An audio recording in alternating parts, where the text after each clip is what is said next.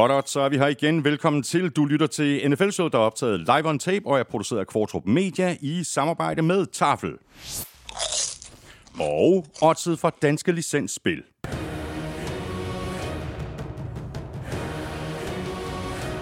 Husk, at man skal være minimum 18 år og spille med omtanke. Har du brug for hjælp til spilafhængighed, så kontakt Spillemyndighedens hjælpelinje Stop Spillet eller udluk dig via Rufus. Regler og vilkår gælder. Og øh, Kvartrup Media producerer også PL-showet, golfshowet og Born Unplugged, så hvis du er bare det mindst interesseret i enten engelsk fodbold, professionel golf eller dansk politik, så skulle du tage at øh, tjekke de tre podcasts ud.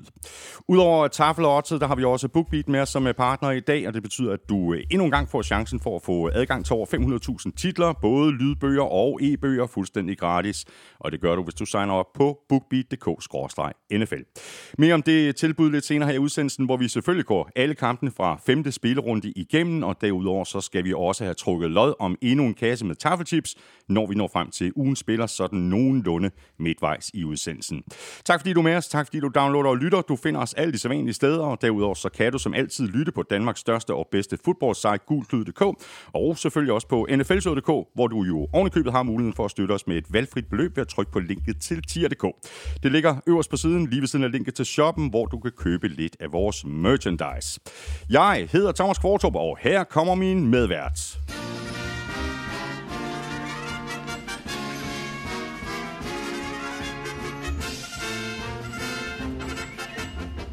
Og Elming, øh, du er jo med på øh, distancen øh, endnu en gang i sidste uge. Der var du i Malaga. Nu er du i Aarhus hos din brormand. Det var jo i virkeligheden meningen, du skulle være i Kolding. Og du må meget undskylde mig, hvis jeg ikke kan følge med i dit globetrotter-liv. Det går godt nok stærkt. ja, det er helt vanvittigt. Det er helt vanvittigt. Fra, fra, fra, fra London til Malaga til noget, der skulle have været Kolding, og så nu er Aarhus. Og alt sammen jo fordi, at jeg i øjeblikket øh, laver DM-strip. Ja, det er vi mange, der gerne vil høre mere om. ah, det, er, det, er, det er faktisk det er med kabelstrid. Uh, ikke strid, men strip. Uh, og det er, det er en elektrikerkonkurrence om, uh, hvor, hvem, hvem, hvem der kan afstrippe kabler hurtigst. Ah, det er så stærkt. det er hele ugen rundt i Danmark. Ja. det er stærkt, øh, og det øh, går faktisk også øh, forholdsvis stærkt i New York i øjeblikket. Giants slog Packers og er 4-1. Det er Giants fight song, vi lige har hørt. Og Jets, de er 3-2 efter de slog Dolphins. Hallo! Jamen altså, øh, det er, det er imponerende, og, og vi kommer selvfølgelig tilbage til at snakke om det, men øh, der sker ting og sager i NFL. Og selvfølgelig så var det her en, en lidt ulige kamp, fordi Dolphins øh, pludselig var nede på deres tredje quarterback. Mm, mm. Men, øh, men altså, hey, øh, når du smider 40 point på tavlen, så er jeg ligeglad med, hvem din uh, tredje quarterback, eller hvem den quarterback, du spiller mod, det er. Så, øh, så sker der ting og sager. Det er så sjældent, at, at vi har set uh, Jets smide 40 point på tavlen ja, det det. igennem de sidste mange år. Ja. Ved du, hvad der også er stærkt? Det er den uh, tavlesæk, jeg har stående lige ved siden af mig. Og jeg kan lige så godt sige det med det samme, at når du uh, kommer her i studie 1 i uh, næste uge, Øh, ja. fra, at, øh, at det er planen, ikke? Det er helt klart planen. Der er vi igen. Jeg vil bare sige, så er jeg simpelthen blevet så tynd, fordi at øh, den, står, den, står, den, står på, øh, den står på linsechips, ranch ja. and sour cream, og så er der de her peanut butter puffs, øh, fordi det er også sådan noget øh, linsesnacks noget. Ja, det er rigtigt, det opdagede vi, og øh, de er jo simpelthen så vanvittigt gode, og så er det simpelthen bare sådan en ekstra added bonus, at de også er lavet på linser. Det er præcis, så man bliver så tynd, så tynd.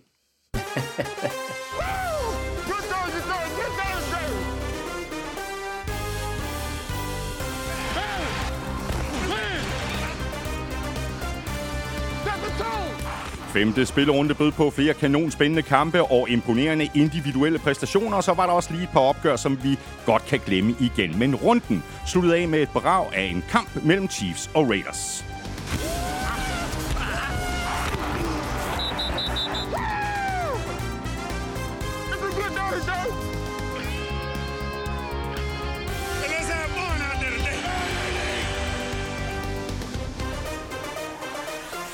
Eagles er stadig ubesejret, og så er der ikke flere hold tilbage uden sejr. Texans slog nemlig Jaguars, og så har vi allerede fået den første trænerfyring efter blot fem uger. Matt Rule er fortid som head coach for Panthers. Jeg hedder Thomas Kvartrup, og med mig har jeg Claus Elming. Ja, det er selvfølgelig da vi øh, begynder med Matt Rule, og det blev altså hans hoved, der rullede som det første, og vi talte jo allerede om det i øh, optagsudsendelser, at han hang i en, en tynd tråd, så verdens øh, allerstørste chok er det selvfølgelig ikke, men det er godt nok tidligt på sæsonen alligevel. Det er meget tidligt på sæsonen, og der var også spekulationer omkring, om øh, han fik fyresedlen inden sæsonen, altså allerede efter sidste år. Øh, nu er han to, øh, ikke engang et halvt år inde i øh, sin karriere som NFL-træner. Højt, højt, højt respekteret øh, college-træner, som bare ikke har kunne, kunne få det til at fungere i NFL, og vel sagtens primært fordi, at quarterback-positionen har været en svingdør for ham. Mm. Han har prøvet uh, Teddy Bridgewater, han har prøvet Sam Darnold, nu har han prøvet uh, Baker Mayfield, han har også lige haft Cam Newton ind over, øh, PJ Walker, hans tidligere college quarterback, har været ind over, og der er ikke nogen af dem, der har været løsningen. Og nu er han så blevet fyret, og det er hans defensive koordinator også, og i stedet så er det så Steve Wilkes, ja. assisterende træner, som overtager. Og det her, det er altså Steve Wilkes, der selv kun fik et år i jobbet som head coach for Arizona Cardinals, inden han røg ud med et brag. Kom jo fra en stilling som defensive coordinator hos Panthers, højt respekteret også, som folk sagde, ham her, stensikkert head coach potentiale, mm. Øh, kom mm. til Cardinals, der holdt han et år. Nu er han pludselig blevet midlertidig head coach for, øh, for Panthers. Og det er noget af en opgave, han har foran sig. Ja, og det er også lidt kontroversielt, fordi han sammen med Brian Flores ligger i retssag mod NFL øh, omkring racisme i ansættelsesprocessen. Så øh, det, det er sådan lidt interessant, at han er blevet head coach der.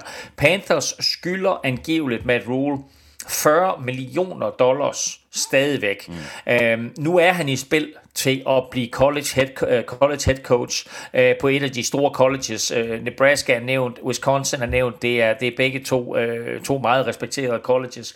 Uh, og bliver han det, og får han en løn der, så bliver den faktisk trukket fra uh, det Panthers skylder ham. Det fik de skrevet ind i kontrakten i sin tid. Men uh, vælger han at sige, nå, jamen, jeg er fyret, jeg tager sgu på ferie, ja. så skylder Panthers ham 40 millioner dollars. Ja, det er også en chat. Skal vi lige lave en, en lille kort status af efter fem spillerunder i Elming? Altså første trænerfyring er en realitet. Eagles er fortsat ubesejret. Texans har fået deres første sejr. Vikings og 49ers fører begge deres divisioner. Juhu! Ja. Hvad hæfter du ved her, hvor vi har passeret den, ja, den første fjerdedel af sæsonen? At jeg synes, der er utrolig meget dårlig fodbold imellem. Vi var vidne til to kampe i den forgangne spillerunde, som var helt igennem forfærdelige. Øh, jeg synes også, at der er stor forskel på de dårligste mandskaber og de bedste mandskaber. Jeg synes, der er en 3-4 mandskaber, der har skilt sig ud i toppen, og jeg synes, der er et hav af midterhold. Altså, det er jo ikke til at blive kloge på, hvem er de der 3 og 2 og 2 og 3 hold, og fandt skyldes 4 hold, som reelt set er gode, og hvem der ikke er. Øh, og så har vi en 4-5 mandskaber i bunden, som øh, er decideret elendige, og som også har skuffet, men altså selv dem er man jo sådan lidt i tvivl om, hvor er de henne i forhold til nogle af de der midterhold. Så det er en, en sæson, hvor jeg synes, at jeg tror, vi talte om det sidste, du stillede mig det her statusspørgsmål, at øh, øh, når, vi, når, vi, når vi får forkortet forsæsonen, og holdene vælger ikke at spille deres store stjerner, så får vi noget hø at se på banen i grundspillet. Og øh, nu er vi altså inde i oktober måned, og det er stadigvæk noget hø i mange af kampen. Der er også nogle fede kampe imellem. Ja. Øh, så, så altså, det er sådan lidt...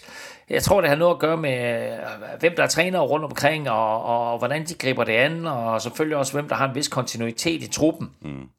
Men generelt så synes jeg, at vi ser en uheldig tendens med det her med, hvordan holdene bruger øh, preseason i forhold til at gøre sig klar til grundspillet.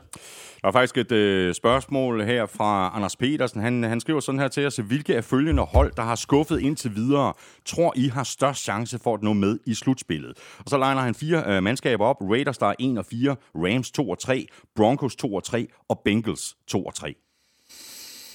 Ja, altså Broncos ligger i en svær division, det gør Raiders også. Jeg tror ikke, at nogen af de to øh, kommer i spil øh, til at komme forbi Chiefs, og formodentlig heller ikke Chargers.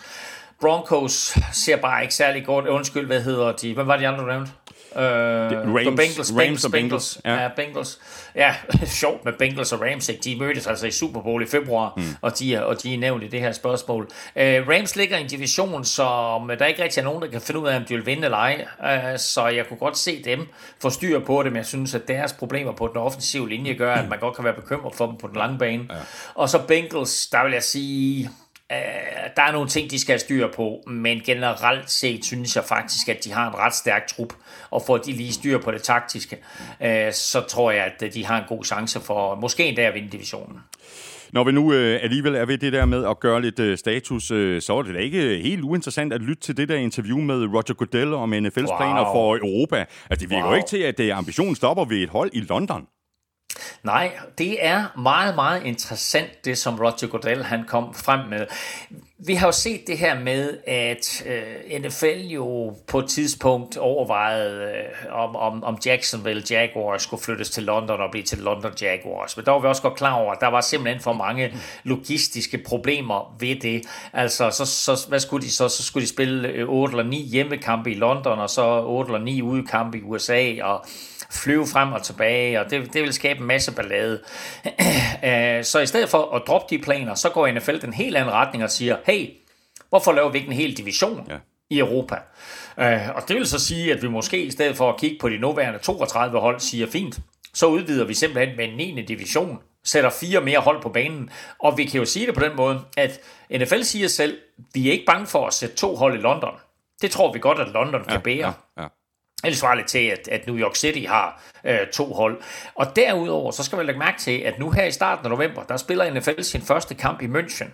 Det er den første af fire kampe i Tyskland, hvor der jo hver andet år bliver skiftet mellem München og Frankfurt. Så det vil sige, kunne de to andre hold i divisionen, kunne det så være et hold i Frankfurt og et hold i München, så har du pludselig fire mandskaber. Det er ikke noget, der kommer til at ske næste år, men det er bare vanvittigt interessant, at de er så langt fremme i tankeprocessen, at Roger Goodell han tør øh, løfte sløret for det og sige, hey, her er nogle meget spændende tanker, vi mm, går med. Mm, mm. Øh, og jo crazy at tænke, at en liga helt derovre i Amerika pludselig har tænkt sig at lave en division øh, i Europa. Ja, og man kan jo godt øh, gå ud fra, at når Roger Goodell sidder og taler om det her, så er det ikke noget, han bare lige stapper op i jorden. Altså, så er det noget, de har talt om. Jo, jo, men altså deres ambition er jo selvfølgelig at udvide øh, NFL øh, fra, at det hedder National Football League til, at det bliver International Football League. Så hvis de kan få en division i Europa, og hvad ved jeg på sigt, en division i Asien, så, øh, altså, så udvider de jo også det, som det hele drejer sig om, nemlig indtægtskilderne. Fordi ja. tag fejl af, at NFL er en business først og fremmest, og så er det en sport øh, i, i anden ombæring. Og det har de set med det potentiale, der er i Europa. De har set, at de her fire kampe, der bliver spillet i Europa i år, de tre i England og den ene i Tyskland, at der er en fuldstændig vanvittig efterspørgsel ja. efter billetter. Og det gør selvfølgelig også, at de tør tro på, at de kan lave en division mm. i Europa og, og få styr på alle de logistiske udfordringer, der måtte komme. Ja. Lad os lige nappe et par, øh, par lytterspørgsmål. Øh, det første her er fra Brian Melgaard Sørensen. Øh, kan I ikke forklare den nye regel mod jernrystelse? Nu blev Miamis Teddy Bridgewater dømt ude med ataxia, øh, men jeg så Zach Wilson få flere store hits til hovedet, uden at der skete noget. Og det så ikke ud til, at Teddy var svimmel. Nej, altså jeg, jeg, jeg vil ønske, at jeg kunne forklare det, og, og, og jeg synes også, at, at øh, NFL jo har været nødsaget til i samarbejde med, eller måske endda presset af Spillerforeningen, at tage nogle tiltag, som er lavet en lille bitte smule for hurtigt, og vi ser også nogle situationer i weekenden, hvor der både er nogle spillere, som bliver bedt om at forlade banen, og der er nogle spillere, som ikke forlader banen, der måske netop skulle have været bedt om det.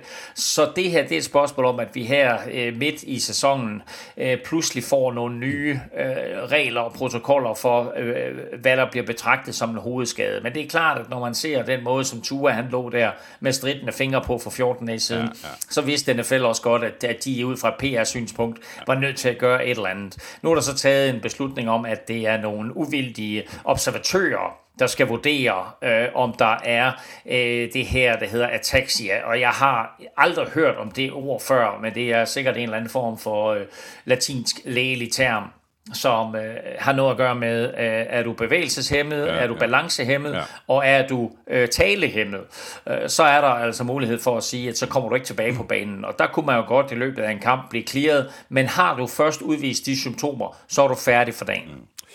Så er der et spørgsmål her fra en på øh, Twitter, der kalder sig for Mix. Øh, nu sidder jeg og ser Rams Cowboys. Cowboys running back Ezekiel Elliott har en, i situationstegn, solskærm på visiret. Hvorfor mm. bruger quarterbacks ikke samme solskærm, så forsvaret ikke kan følge deres øjne?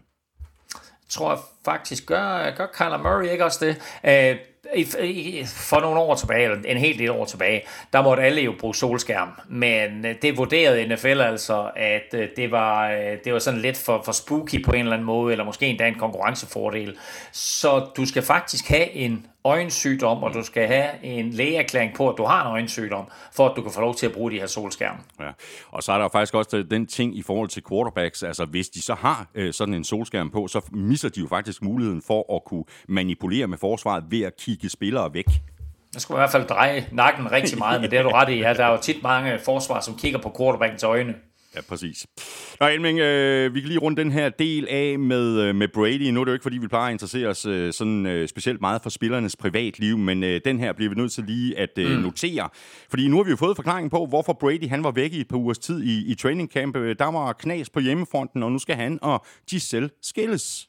Ja, det er i hvert fald umiddelbart øh, det, det forlyder. Altså, øh, Brady lægger stadigvæk billeder op, hvor det er sådan, at, at han øh, har Giselle ved sin side, men altså angiveligt hun blev spottet øh, uden hvilesesring, og Øh, Øh, det her det stammer måske helt tilbage fra, fra februar-marts måned, hvor, øh, hvor Brady han jo øh, vælger at trække sig tilbage og så videre, og så går han lidt derhjemme, og så finder han ud af, at øh, der er sgu mange skrigende børn der, det gider han kraftedeme ikke. Så, øh, så han siger, hey, jeg spiller igen, og det bliver sig selv sur over. Nu er det selvfølgelig, kan man sige, øh, den hurtige mediekonklusion, og det kan godt være, at øh, der har været skud og mudder i forholdet allerede inden øh, februar måned, men jeg tror ikke, at det har hjulpet på deres forhold, at han har valgt at sige, at øh, nu kommer han tilbage og, og, og vil spille yderligere. Så han tog en pause der midt i training camp, som vi undrede os meget over, men det var altså angiveligt for at få lidt styr på øh, den hjemlige front, og det er der så ikke kommet, og nu lader det sig til, at øh, Tom Brady her øh, midt i sæsonen øh, skal, skal skilles fra, fra Giselle. Så ligesom Panthers har fyret Matt Rule, så har Giselle altså fyret Brady. Vi skal have quizzen! Åh. Oh. Det er tid til quiz, quiz, quiz, quiz, quiz. Det er nemlig lige præcis blevet tid til quiz, quiz, quiz, quiz, quiz. Og quizzen præsenteres i samarbejde med fanzone.store, altså fanzone, så punktum S-T-O-R-E. Har du et øh, lækkert lille quizspørgsmål til mig, Elming, eller er det Altid. et af de irriterende, som det plejer at være? Nej, altså, det, det er bare et spørgsmål, du tænker dig om, ikke? Altså, øh, det her det er et spørgsmål, der relaterer sig til nutiden og til fortiden, og nutiden har selvfølgelig noget at gøre med den fuldstændig vanvittige præstation, vi så Taysom Hill lave i søndags, ja. hvor han løb tre touchdowns ind, og han kastede et touchdown. Ja. Han spiller for Saints. Det har kun én Saints quarterback gjort før ham. Hvem var det? Uh, det har kun én Saints quarterback gjort før ham. Hmm. Eller, en, eller en Saints spiller. Er vi ude i noget trick-spørgsmål her? Kan du lige gentage spørgsmålet så? Til som hele løb tre touchdowns i weekenden, når han kastede et enkelt. Det har kun én Saints-spiller gjort før ham. Hvem var det? Hmm. Det er mærkeligt det her, for jeg synes, jeg så en stat omkring øh, Taysom Hill og den præstation her. Nå, men den øh, runder vi til sidst i udsendelsen. Du får lige den her, bare lige for en god ordens skyld. Can't do it. Sådan der. Øh, jamen, ved du hvad, så har jeg også et øh, spørgsmål til dig. Øh, også en spiller, der øh, præsterede rigtig flot her i weekenden, Austin Eckler, øh, med sit touchdown. Øh, der kom han op på 50 og med det her 50. 20. touchdown, der kom han i fornemt selskab. Han er nemlig kun den fjerde undrafted running back, der mm. kommer op på 50 touchdowns i karrieren. De tre andre er... Ja, jeg ved, jeg kender en i hvert fald. Priest Holmes må være den ene. Jeg er i tvivl om, hvem de andre to er. Jamen, det kan jeg da godt forstå, du er i tvivl om. Men ja. øh, vi har lidt tid til at tænke os om øh, ja. begge to, så vender vi tilbage til det. Det er godt. Prøv lige tryk på den can't do it. Hvor den her? Can't do it. godt, Elming. Øh, vi tænker os om. Øh, nu går vi i kampen, og vi begynder med øh, Monday Night-kampen mellem Chiefs og Raiders, og den kamp vandt Chiefs med 30-29, efter at Raiders ellers var kommet rigtig, rigtig godt fra start. Den del vender vi lige tilbage til. Helt overordnet, øh, så var det her en, en fantastisk spændende kamp, der først blev afgjort til allersidst, og så var der altså også en kamp med en del modige beslutninger på begge sider af bolden. Ja, modig eller mærkelig eller tåbelige, kald det hvad du vil, øh, men øh, i hvert fald afgørende, kan man sige, kampafgørende beslutninger. Altså Raiders går på den på fjerde down på egen banehalvdel i første quarter, De får den og scorer touchdown lidt efter. Øh, sidst i kampen i fjerde kvartal, øh, der kommer Chiefs foran 30-23, altså foran med 7, og vælger så at gå efter to point for at gøre det til en 9 point føring, men den misser de. Og så reducerer Raiders til 30-29 på touchdown, og kan udligne med et point, men går efter to for at vinde kampen, og misser. Øh, og så ender de så med at tabe 30-29, og så i øvrigt også en enkelt tåbelig beslutning øh, af dommerne, der fjerner både et sack og en ja, fumble ja. Af Chiefs Chris Jones øh, i, i slutningen af første halvleg, og i stedet for øh, idømmer ham en, en horribel roughing the passer penalty. Øh, så øh, altså, bizarre kamp. Øh, fed kamp. Mega, mega, mega, mega fed kamp. ja. Men øh, bizarre beslutninger hele ja, vejen rundt. Ja, det må man sige ja til. Og nu er det jo sådan, at øh, vi jo øh, nominerer spillere til ugen spiller om mandagen, men hvis nu den her kamp den var blevet spillet i søndags for eksempel, så har jeg ja. en fornemmelse af, at uh, Travis Kelsey måske ville have været en af de uh, nominerede. Wow, fire touchdowns, mand. Ja, altså vi tager ikke mandagsspillerne med i ugen spiller, men holdt det op ikke en kamp af ham, og igen slår han jo bare fast, at han er ligaens bedste tight end. Han griber syv bolde for beskidende 25 yards, men ned omkring mållinjen, der er han et monster, øh, og ved bare, hvordan man løber sig fri, og hvordan man finder mållinjen, og så har Chiefs jo også øh, en stribe spil designet til ham i det område, fordi han selvfølgelig skaber så store matchup-problemer, som han gør. Øh, fire touchdowns, scorer Chiefs. Alle på kast af Mahomes, og alle til Kelce. Og ingen længere end 8 yards. Vild kamp. Ja, fuldstændig. Lad os bare lige vende tilbage til den her øh, start, som Raiders øh, fik på den her kamp. Altså, de fik jo hurtigt sig foran. De var foran med 17-0. Altså, ja. der lignede det virkelig for, for alvor noget, og så førte de så også med, med 20-10 ved pausen. Raiders fik en super god start på kampen, hvor de jo defensivt holdt Chiefs fra point på de første tre angrebsserier, og så selv satte 17 point på tavlen. Øh, og lige der, der drømte de, øh, og alle Raiders-fans, øh, stort, men som så ofte før, så kommer Chiefs jo tilbage. Mahomes kaster touchdown til Kelsey, så står det 17-7. Så kører Raiders ned ad banen, og kigger Daniel Carlson sparker et 50 yard field goal med 21 sekunder tilbage af første halvleg. 21 sekunder tilbage, og der er de foran 20-7. Men alligevel lykkes det Chiefs at komme ned ad banen, lidt hjulpet af en øh, roughing penalty, jeg kan ikke huske på hvem, men den er, det i hvert fald lige 15 gratis yards, de fik der. Og så når de altså kom ind for field goal afstand. Og der er det Jaguars tidligere kicker, uh, Matthew Wright, hvis du kan huske, vi talte om mm, ham sidste mm. år, det er ham der, der er uddannet rocket scientist. Ja, uh, han banker et 59 yard field goal ind i sidste sekund af første halvleg, og det er faktisk 59 yards, det længste i Chiefs historie. Bum. Uh, og så uh, står det 20-10 ved pausen, og jeg synes bare, rent mentalt, kæmpe forskel for Raiders på at være foran 20-7 og 20-10. Ja. Og det er ligesom om, at det momentum der, som Chiefs de går til pausen med, det overførte til anden halvleg, fordi Raiders havde det meget sværere. Øh, og selvom de jo får chancen for at vinde kampen til sidst, så udbliver den helt store overraskelse. Øh, Chiefs vinder, og dermed så går Raiders på fri uge med 1 øh, og 4. Præcis. Uh, Raiders, de er nemlig lige præcis 1 og 4, og de er et af i alt fire hold, der er på uh, bye week i uh, 6. spillerunde. Chiefs, de er 4 og 1, og de spiller et brav af en kamp hjemme mod Bills. Ah, wow, ja, rigtig glæder vi os til. Hold nu op et matchup. Og fra en uh, fantastisk kamp uh, går vi nu videre til en uh, knap så fantastisk en af slagsen, nemlig rundens første kamp, Thursday Night kamp mellem Broncos og Colts. Det var en rigtig svær kamp at sidde og se på. Den endte 12-9 ah. til Colts. Wow. Og, og jeg, jeg, jeg kan rigtig godt lide defensiv football, men det var jo ikke, men det, var jo ikke det, der var tale om her. Nej. Altså, der Nej. var simpelthen tale om to komplet udulige angreb. Ingen touchdowns, field goals og interceptions. Det var, ja. hvad de havde at byde på. Det her, det var en pinligt ringe kamp. Ja, det var det. Og, og, og den var så pinlig, som Broncos i hjemmepublikum udvandrede inden overtime. Altså, jeg har aldrig set noget lignende. Det var så ringe, så publikum ikke gad mere og ville hjem. Nu skal du også huske på, at det selvfølgelig være torsdag og så videre, og de fleste skal på arbejde fredag, og den bliver spillet sent. Øh, men altså, de vil hellere have en ordentlig nat søvn, yeah. end de vil trækkes gennem endnu en quarter af horribel ja, vi, fodbold. Vi skal, vi skal ikke se den her kamp færdig, og så ud og sidde i kø i vores bil bagefter for at komme sent hjem. Nej tak, så kører ja, vi nu. Ja, præcis. Også det, ikke? Du er og så hellere slå trafikken. Ikke? Nå, prøv, det var noget af det kedeligste offensiv fodbold, jeg kan mindes at have set. En ørkenvandring ja, ja, med to udulige quarterbacks og to angreb, som til sammen kunne mønstre 12 punts, 7 field goals og 4 interceptions.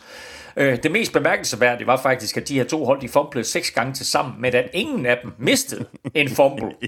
Og faktisk fumblede Matt Ryan på det sidste drive i fjerde quarter, men fik på mirakel, jeg ved ikke, du så det, men han fik på mirakuløs vis kravlet sig frem og fik selv fat i bolden, inden han så fører sit hold til, øh, til field goal og udligning og tager kampen til overtime. Ja.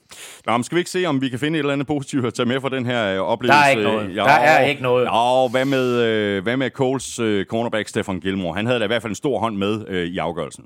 Okay, det er i hvert fald også nålen i høstakken. det er det. Ej, okay, altså, han var fandme god. Og kæft, mand, du ikke, altså. Øh, han, han, han, øh, han har to virkelig, virkelig store spil øh, til slut i kampen. Øh, det er ham, der griber Russell Wilsons helt igennem tåbelige interception sidst i fjerde kvartal, hvor Broncos ellers står nede på 13-linjen og kan vinde kampen, og det kan de principielt bare ved at sparke et field goal. Ingen grund til, at Wilson han kaster den interception. Og så i overtime, hvor Broncos igen kan vinde kampen med et touchdown, der er det også ham, der slår bolden ned, da Wilson han øh, forsøger sig på fjerde down. Øh, husk på, øh, Stefan Gilmore, ikke, det er altså kun tre år siden, at han blev kåret til Defensive Player of the Year, og at han vandt Super Bowl 53 med Patriots. Uh, og han er i den her kamp, og i det hele taget for Coles, et af de få lyspunkter. Uh, et, et mandskab Coles, som uh, jo har skuffet enormt indtil videre, og alligevel her, nu er 2-2 og 1. Ja. Jeg har øh, spurgt tidligere i år, øh, Elming, nu gør jeg det igen. Hvad, hvad sker der lige for Russell Wilson? Ja, det er sgu et godt spørgsmål. Nu siger de jo så, at han har fået en skulderskade, øh, og at han har spillet med den i to uger. Men det undskylder jo ikke for hans øh, ringe spil i de første tre uger, og undskylder heller ikke for tåbelige beslutninger. Uh, head coach Nathaniel Hackett har været ude og undskylde for sin quarterback og sige, at det tager tid at spille en quarterback ind i et nyt system. Og så kan man jo sige, okay, et, burde det virkelig tage så længe Øh, og to, hvis det er undskyldningen, skulle man så netop ikke have spillet ham mere i preseason. Mm, mm. Og samtidig så er Hackett også nødt til at sige det, fordi der går rygter om, at han selv er meget, meget tæt på at blive fyret. Ja. Nu bliver han så overhalet indenom af Panthers og Matt Rule, men ellers så kunne han altså ryge her som en af de hurtigste trænerføringer nogensinde. Ja. Broncos, de er 2 og 3. De spiller ude mod Chargers, og det gør de Monday Night. Colts, de er 2-2 og 1, og de får besøg af Jaguars. Så napper vi øh, London-kamp mellem Packers og Giants, og det var en øh, kamp, som jeg havde forventet, at Packers ville vinde, og øh, Aaron Rodgers havde da også chancen til sidst, men på både tredje og fjerde down, der blev hans kast battet ned ved line of scrimmage, og han så, for nu at sige det pænt, han så ikke helt tilfreds ud med situationen. Kampen endte med en sejr til Giants på 27-22, og din bror Jesper mm. var jo derovre, Elming. Hvad sagde ja. han om, om kampen? Han sagde vist mere eller mindre sådan her, go, back, go.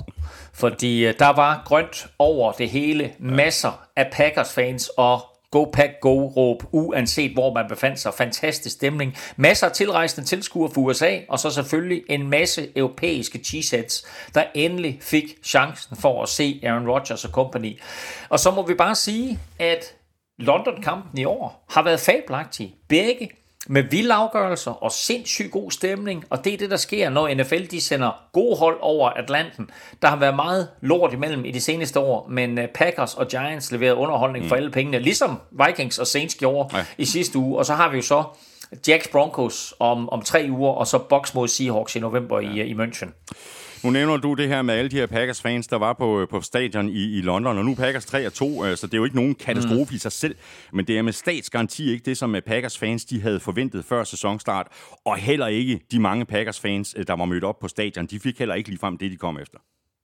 Nej, øh, på ingen måde. Altså, de havde selvfølgelig forventet at se deres egen Packers øh, køre Giants over. Øh, det er meget sjovt, fordi jeg snakkede med Jesper om, om, øh, om det her med, at kan du huske Coming to America? Mm-hmm. Øh, der kommer Eddie Murphy ind, øh, som er key maker, og, og siger til sin chef, Oh, did you happen to catch the American Football Contest on TV last night? It was the Packers of Green Bay against the Giants of New York, and it ended with the Giants kicking an oval ball made of pigskin through a big H. Oh, it was most exhilarating. Son, you want to keep working here? You stay off the drugs. Men altså, prøv at høre, det lignede jo, det lignede jo en sikker Packers sejr. Øh, og så gik Saquon Barkley-showet ellers i gang, og Giants forsvar fik lukket ned for Aaron Rodgers. Vi har talt om det allerede et par gange i, i sæsonen. Ikke? Han har ingen rytme med sin rookie receiver, og Christian Watson er helt væk. Uh, nu er det anden uge i træk, at de kalder uh, et løb til ham, og ellers så har Packers altså meget svært ved at få bolden i hænderne på ham. Uh, han slutter dagen, Christian Watson, med minus to yards. Mm. Altså det er jo ikke ligefrem den erstatning for, der var til Adams, ikke som Rodgers og Packers de håbede på. Jeg, jeg troede øh, faktisk lidt, at øh, den her øh, fest, øh, som Giants de har holdt øh, i, i, i den her sæson, at den vil blive sat lidt på pause i den her kamp i uge 5. Øh, holdet virker til at være tændt. Øh, nu nævner du mm. Saquon Barkley øh, og, og, og det show, han, han leverer. Synes jeg også, at Daniel Jones, han, øh, han Ja. leverer noget af det bedste, jeg har set ham spille. Enig. Øh, og nu Giants altså 4-1. Øh, men øh, bare lige et, et lille spørgsmål her. Hvad skete der lige for Brian Dable til sidst? Wow, ja, øh, jeg synes, det var meget, meget mærkeligt. Og jeg synes faktisk, at hele situationen er blevet sådan lidt glemt, fordi Giants, de vandt kampen. Altså, Giants forsvar laver, som du pointerede der til at starte med, to kæmpe spil sidst i kampen, hvor de på både tredje og fjerde down slår bolden ned på et Aaron Rodgers kast. Så overtager de bolden på egen syver med 1-0-2 tilbage, men Packers har to timeouts.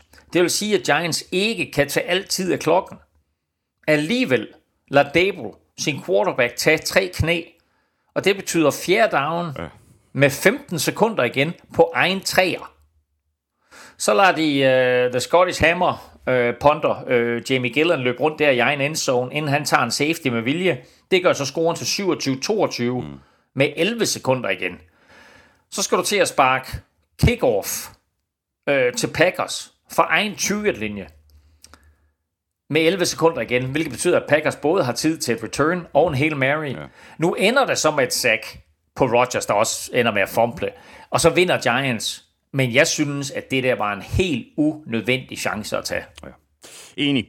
Packers, de er 3 og 2. De får besøg af brandvarme Jets. Giants, de er 4 og 1, og de spiller hjemme mod Ravens. Og så har det jo altså ikke sådan kørt snorlige for Bills-angrebet de foregående par uger, og det skulle så gå ud over Steelers. Bills blev sådan lidt uh, Bill Belichick-agtigt uh, ved med at slå på et hold, der lå ned. Det må man jo ellers ikke. Og det endte uh, faktisk med en uh, regulær magtdemonstration og en sejr på uh, Ja. 38-3. Helt støbt uh, holdindsats og et par rigtig flotte individuelle præstationer også. Blandt andre af Gabriel Davis, der scorede to lange touchdowns. Ja, husk på, det er ham, der scorede fire uh, touchdowns i slutspillet sidste år, ikke? Uh, i en kamp, vil jeg mærke. Uh, og med ham tilbage i topform, så bliver det her Bills angreb altså virkelig, virkelig farlige. Uh, vi ved, at de har Stefan Diggs, og selvom han selvfølgelig godt kan gå dybt, uh, så er han jo mere sådan en, en kædefløter uh, og så en dyb trussel af og til. Men med Gabriel Davis, eller Gabe, som han jo gerne vil kaldes, så har Bills pludselig et våben, der kan strække banen, mm. og med, med Josh Allens arm, så er alle kast jo mulige. Han tangerer, Josh Allen, han tangerer, eller Gabriel Davis kan du også sige, det er, det længste catch and run i Bills historie med sit 98 yard touchdown, i øvrigt på kampens tredje spil, og så kastede han en 62'er øh, til Davis i anden kvartal, og dermed så blev Gabe Davis blot den femte receiver i det her årtusinde til at gribe to catches over 60 yards i samme kamp, wow. og så i øvrigt den der 98'er af Bills. Det er det længste spil i NFL-historien i det første minut af en kamp. Wow. Og se, du nævnte lige Josh Allen, sikke en første halvleg af ham. Øh, Han var jo tæt på at slå nærmest alle NFL-rekorder ved pausen. Jamen hold kæft, mand, du ikke, altså. Det var helt, det var helt vildt, ikke? Altså, jeg tror faktisk, jeg tror, han har slået rekorden for flest yards ved pausen. Det er faktisk lidt i tvivl om, det har jeg ikke set eller ikke tjekket op på. Han havde 350 eller 354 yards, var det bedst ved pausen. Rekorden for flest yards i en kamp tilhører Norman Brockland. Og den er på 554 yards. Vi har vist haft det op at vende en gang tidligere eller to i NFL-showet. Den er helt tilbage fra 1951. Allen, Josh Allen, han kunne have knust rekorden Nej, det her. kunne han. Altså, hvis Bills var blevet ved med at trykke på, øh, og han havde fået lov til at spille hele kampen, han slutter med, med 424 yards passing, og han, og han spillede vel at mærke ikke i fjerde kvartal. Så løb han også lige for 42 yards og kastede fire touchdowns. Øh, og det mest bemærkelsesværdige øh, ved Bills angreb i den her kamp, det var, at de holdt et snit på 10,2 yards per play. Fuldstændig Ikke- crazy. Fuldstændig ikke per, crazy. ka- ikke per kast, Nej. ikke per kast, eller per grebet bold, per play, Per play. løb som kast. 54 plays, 552 yards. Vanvittigt. Det er vanvittigt. Det er fuldstændig vanvittigt. Og så er det jo det ikke hver dag, eller hver sæson for den sags skyld, at øh, Steelers får så stor en, en øretæve. Der er jo ikke nogen tvivl om, at øh, Steelers de savner TJ Watt på forsvaret. Ja, så jeg er ikke sikker på, at han vil have gjort den helt store forskel i den her kamp. Øh, men så mm. har vi så på den anden side af bolden, så har vi rookie quarterback Kenny Pickett. Hvad siger mm. du til hans debut som starter? altså, øh, øh, han, han kunne stå på sidelinjen, og så kunne han se Josh Allen show og suge lidt til sig. For når han selv var på banen, så havde han og Steelers angreb det meget, meget svært. Men øh, jeg synes også, det er helt vildt at tænke på, at, at Steelers de drafter Najee Harris i første runde sidste år, mm. og så får han 11 løb i den her kamp, øh, og absolut ingenting. Altså okay, Bills forsvar er giftigt, øh, Steelers de får samlet 44 yards på 16 løb, øh, men det betyder altså, at Pickett bliver bedt om at kaste 52 gange i sin NFL-debut. Det kan jeg ikke mindes og have hørt om før. Øh, man kan sige, at det mest positive, det er den connection, han ser ud til at have med den anden rookie uh, receiver, uh, George Pickens, uh, og vi har glædet os til at se de to sammen. Mm. Uh, Pickens, han griber seks bolde for 83 yards, så jeg tror, at Pickett til Pickens uh, på sigt nok skal blive fint. Ja. Bills er 4 og 1. De spiller ud mod Chiefs. Ja, what a game. Og Steelers, de er altså 1 og 4, og de spiller hjemme mod Buccaneers. Og det kan godt være, at øh, Thursday Night-kampen mellem øh, Broncos og Colts var en øh, skidt omgang, men så sagde Texans og Jaguars lige, hold my beer. Det kan vi gøre næsten lige så dårligt. Vi vil i hvert fald gøre alt, hvad vi kan. Texas vandt 13-6 på udebane, men det var altså også en, en ørkenvandring at sidde og se. Ja, Ja, altså, øh, det var, øh, og det var faktisk, øh, det var faktisk skuffende, synes jeg. Øh, jeg var skuffet over Trevor Lawrence, øh, jeg var skuffet over, at, at han og Jaguars angreb ikke kunne flytte bolden bedre, og især deres ineffektiv, ineffektivitet i, i red zone endte jo med at koste dem. Altså tre gange er Jaguars inden for Texans 20 linje, og de kommer derfra med 6 point i alt jeg har så de sidste par uger fået kørt mig selv op til, at Jaguars er gode, at de både øh, offensivt og defensivt er et meget bedre hold, end, øh, end vi har set dem tidligere, og end, end, end vi også forventede inden den her sæson. Men altså det her, det var en skuffende indsats af Lawrence ugen efter, at han jo mister fem turnovers i nederlaget til Eagles. Ja, ja. Uh, Texans var ikke specielt meget mere øh, effektiv øh, end, end, end Jaguars, men de scorer touchdown og vinder kampen på ja. den baggrund. Og så vil jeg lige se den positive historie her. Det var øh, rookie cornerback Derek Stingley, mm. der spillede en kanonkamp og også lavede en uh, flot interception. Ja. Men uh, Texans lever sikkert fint med, at sådan nogen som os ikke synes, at det, det var top dollar underholdende at sidde og se på den her kamp. Men uh, Texans uh, begik simpelthen færre fejl end Jaguars. Uh, mm. Du er lidt inde på det, uh, Elming, og, og nogle gange er det jo simpelthen bare nok.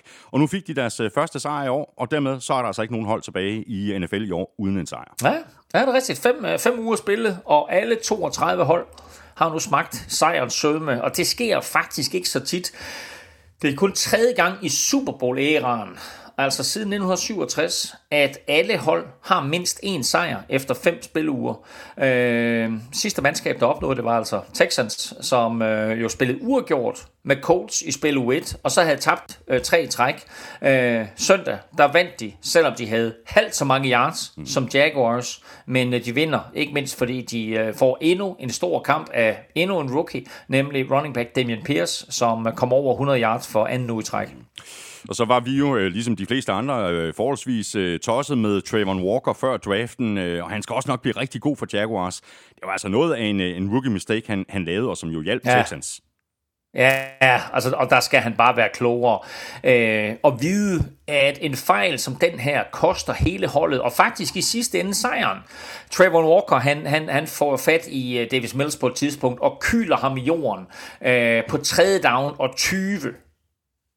Øh, Walker var faktisk allerede gået offside, så, hvilket var dumt nok i sig selv, mm. men det gør det trods alt kun, lad os sige, til 3 down og 15.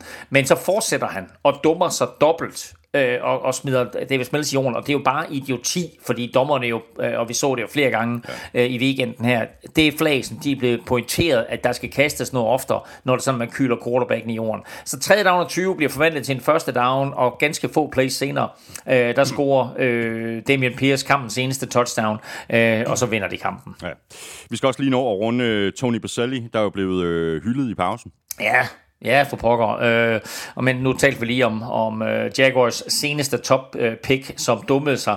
Øh, i her blev deres aller, aller første top pick øh, hyldet, fordi øh, tilbage i 1996, der draftede de øh, offensive tackle Tony Boselli med pick nummer to i deres første leveår, og øh, han er altså endelig øh, kommet i Hall of Fame i år, som den første Jaguar-spiller nogensinde i øvrigt, og hans trøjenummer øh, 71 er nu også pensioneret i Jacksonville. Øh, Boselli kom ind på banen i sin øh, gule Hall of Fame-jakke, og han blev hyldet af tilskuerne, øh, og så er små tidligere 100, eller 100 øh, tidligere Jaguar-spillere, som, øh, som var på plads på stadion.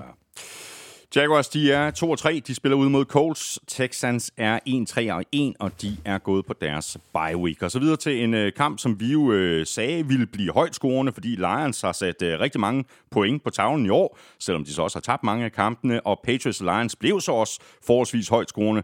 Det var bare kun øh, Patriots, der, der stod for den del. 29-0, og Lions måtte altså tage fra New England med et æg i bagagen.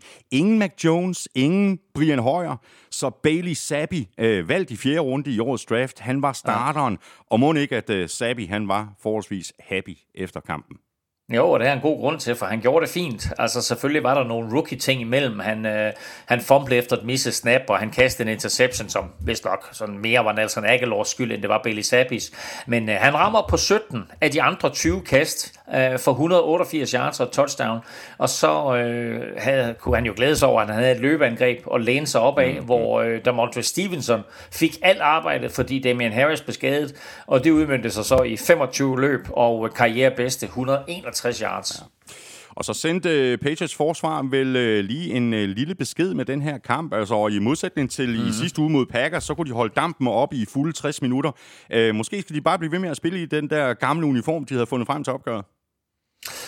Ja, øh, ja, det er da ikke. Det, det, det, det så ud til at fungere godt nok. Den bragte i hvert fald mindre tilbage for, for mange fans, og faktisk også for mig, fordi det var den uniform, Patriots spillede i, da de var i deres første Super Bowl i 1986, øh, som var den første. Jeg så i sin helhed, at Patriots de blev nok øh, kørt over af, af Chicago Bears og deres frygtede 46 defense, øh, og det havde jo næsten været symbolsk, hvis det var Bears og ikke Lions, mm. som uh, Patriots de havde knust i søndags.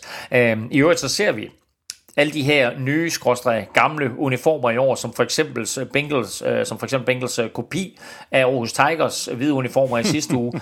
Øh, fordi NFL i år har tilladt en ekstra hjelmfarve. Øh, tidligere der har de kun tilladt én hjelmfarve, og derfor så kunne Patriots så her i, i søndags skifte deres normale sølvhjelme ud med den hvide, og så endda også sætte deres, øh, deres gamle logo på os. Så vi får helt sikkert at se flere andre øh, hold skifte uniformer og hjelme i løbet, øh, i løbet af sæsonen. Og den næste gang, at Patriots har den her uniform på, det er når de møder Bills næste gang. Ja. Lions, øh, ligaens mest scorende mandskab, øh, indtil den her spilrunde i hvert fald, lagde altså et æg. Altså, de var uden DJ Chark i, igen. Andre Swift var også ude, og øh, Amon Ross St. Brown, han blev doseret meget forsigtigt. Mm. Men det kan jo ikke være hele forklaringen. Altså, du, du havde Lions i picks. Hvad har du at sige til dit forsvar? at jeg skulle taget Patriots. og, og, og at da jeg tog, da jeg tog Lions, der sad jeg med på, jeg sad med fornemmelsen af, at, de, at Lions ville få det svært mod Patriots. Nu er det ikke første gang, at Bill Belichick han piller brøden af, af Jared Goff. Øh, det gjorde han jo også i Super Bowl 53, hvor et øh, højtflyvende Rams-angreb blev holdt til 3 point, og her der gik det bare endnu værre. Altså Lions, der har holdt 35 point i snit i de første fire kampe, de tager fra New England med et stort rundt 0 på kontoen. Det hører selvfølgelig med til historien, at der er de der skader, øh, som du nævner, DJ Chark, DeAndre Swift øh, var ude, øh, Amon, Ra, øh, Amon Ross, Brown spiller øh, kun ganske få plays. Ja. Øhm, og så hører det også med til historien, at Lions havde chancen for point ved stillingen 6-0 til Patriots, men der fumbler Jared Goff og safety Kyle Dogger returnerer bolden 69, 0, 69 yards til touchdown øh, i den anden ende, og så stod det pludselig 13-0. Ja. Og nu er Patriots altså 2 og 3. De spiller ude mod Browns. Lions, de er 1 og 4, og de er på deres bye week. Så har vi Buccaneers, der efter to nederlag i træk kom tilbage på sporet med en øh, sejr på hjemmebane over Falcons med 21-15. Ikke sådan øh, super duper overbevisende. Og vi kan lige så godt få den af vejen med det samme Elming. En af de mest suverænt mest øh, omtalte episoder fra femte spillerunde. Den mm. der roughing the passer straf. Wow. Den var godt nok. Skal vi ikke bare kalde den billig? Jo, Falcons øh, får en roughing the passer på Tom Brady, og ikke bare var den billig, altså den var der ikke, og den koster jo potentielt Falcons muligheden for et øh, sensationelt comeback. Mm. Øh, de er jo bagud 21-0, og så får de to touchdowns i fjerde quarter plus en two-pointer. Den kan vi lige vende, øh, vende tilbage til. Øh, og hvis de får sækket Brady her, så får de bolden tilbage med tre minutter igen. De har alt momentum, og de har et træt boksforsvar, men øh, Grady Jarrett, øh, han bliver straffet for at kaste Brady i jorden, hvilket helt sikkert ikke var tilfældet. Og her så må vi jo på en eller anden måde sige, at der er en mangel i NFL's regler omkring, hvad der kan ses igennem og ikke kan. For det her, det er så grum en dommerfejl, at den jo koster Falcons muligheden for sejren, og principielt jo har lige så stor konsekvens som for eksempel et touchdown, der bliver annulleret af et replay. Så hvis man kan annullere et touchdown, hvorfor kan man så ikke annullere sådan et play som mm, det her? Mm, Men altså som bekendt, så kan penalties ikke ses igennem, og, og vi havde jo også en situation for et par år siden, hvor NFL prøvede på at, at indføre øh, mulighed for at se pass interference øh, penalties igennem, og det blev jo noget juks øh, af et andet art, så, så, så det er nok umuligt desværre at indføre replay på penalties. Men det her, det er en dommerfejl, der, der principielt øh, giver øh, boksen sejr ja. og fratager Falcons muligheden for et, et comeback. Ja. Men øh, Brady, han er nok øh, rimelig godt tilfreds. Han er nu øh, 11-0 over Falcons, øh, og det er ja. han så øh, blandt andet øh, på, på grund af den her fejl, men, men også på grund af Leonard Fournette, der jo øh, mere eller mindre minder om en, en regulær enmandsserie i den her kamp. Han har aldrig tabt til, øh, til, til Falcons. Jeg tror, at er det fem klubber, der er i NFL, som han aldrig har tabt til. Jeg ved, han heller aldrig har tabt til Vikings. Uh, jeg tror faktisk, de skal mødes senere i år, så det kan det være. Det, det, det, det skal, de skal mødes på Thanksgiving i år. Ej, oh. det vil være rart. Der, der er jeg faktisk. Hold det op. Nå. Der er jeg, for jeg er i Minnesota til den kamp. Ej, det glæder jeg mig til. Nå. Um, prøv at det var super godt for Brady og for Chris Godwin tilbage, som for anden uge i træk uh, greb et hav af vigtige bolde. Også Mike Evans havde et par fine catches, men kampens store spiller på angrebet var uden tvivl enmandsherren, som du kalder ham, Leonard Fournette.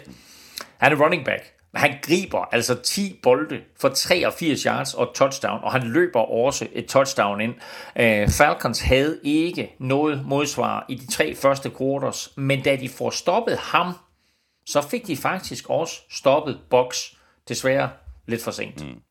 I forhold til øh, Falcons og deres øh, angreb, så har øh, Kyle Pitts øh, været noget nær usynlig ja. i år. Øh, altså temmelig skuffende, må man sige. Det er trods alt bedre at have ham på banen, øh, end helt at måtte undvære ham. Og det måtte Falcons mm. i den her kamp, hvor de så også var uden Cordero Patterson. Det kunne godt ses, at, at de to spillere ikke var med, ikke? Jo, altså Kyle Pitts har haft en, en underlig sæson og er slet ikke kommet i gang, og øh, øh, øh, jeg synes nærmest ikke, han er blevet ramt, og alligevel så er han ikke med her. Øh, lidt værre ser det ud med, med Cordell Patterson, der er sat på injured reserve, og dermed er ude i mindst yderligere tre uger. Øh, og i hans fravær, der delte rookie Tyler Algier løbeansvaret med to andre running backs, men øh, de fik altså kun 89 yards til sammen på, fire, på, på, på 24 løb.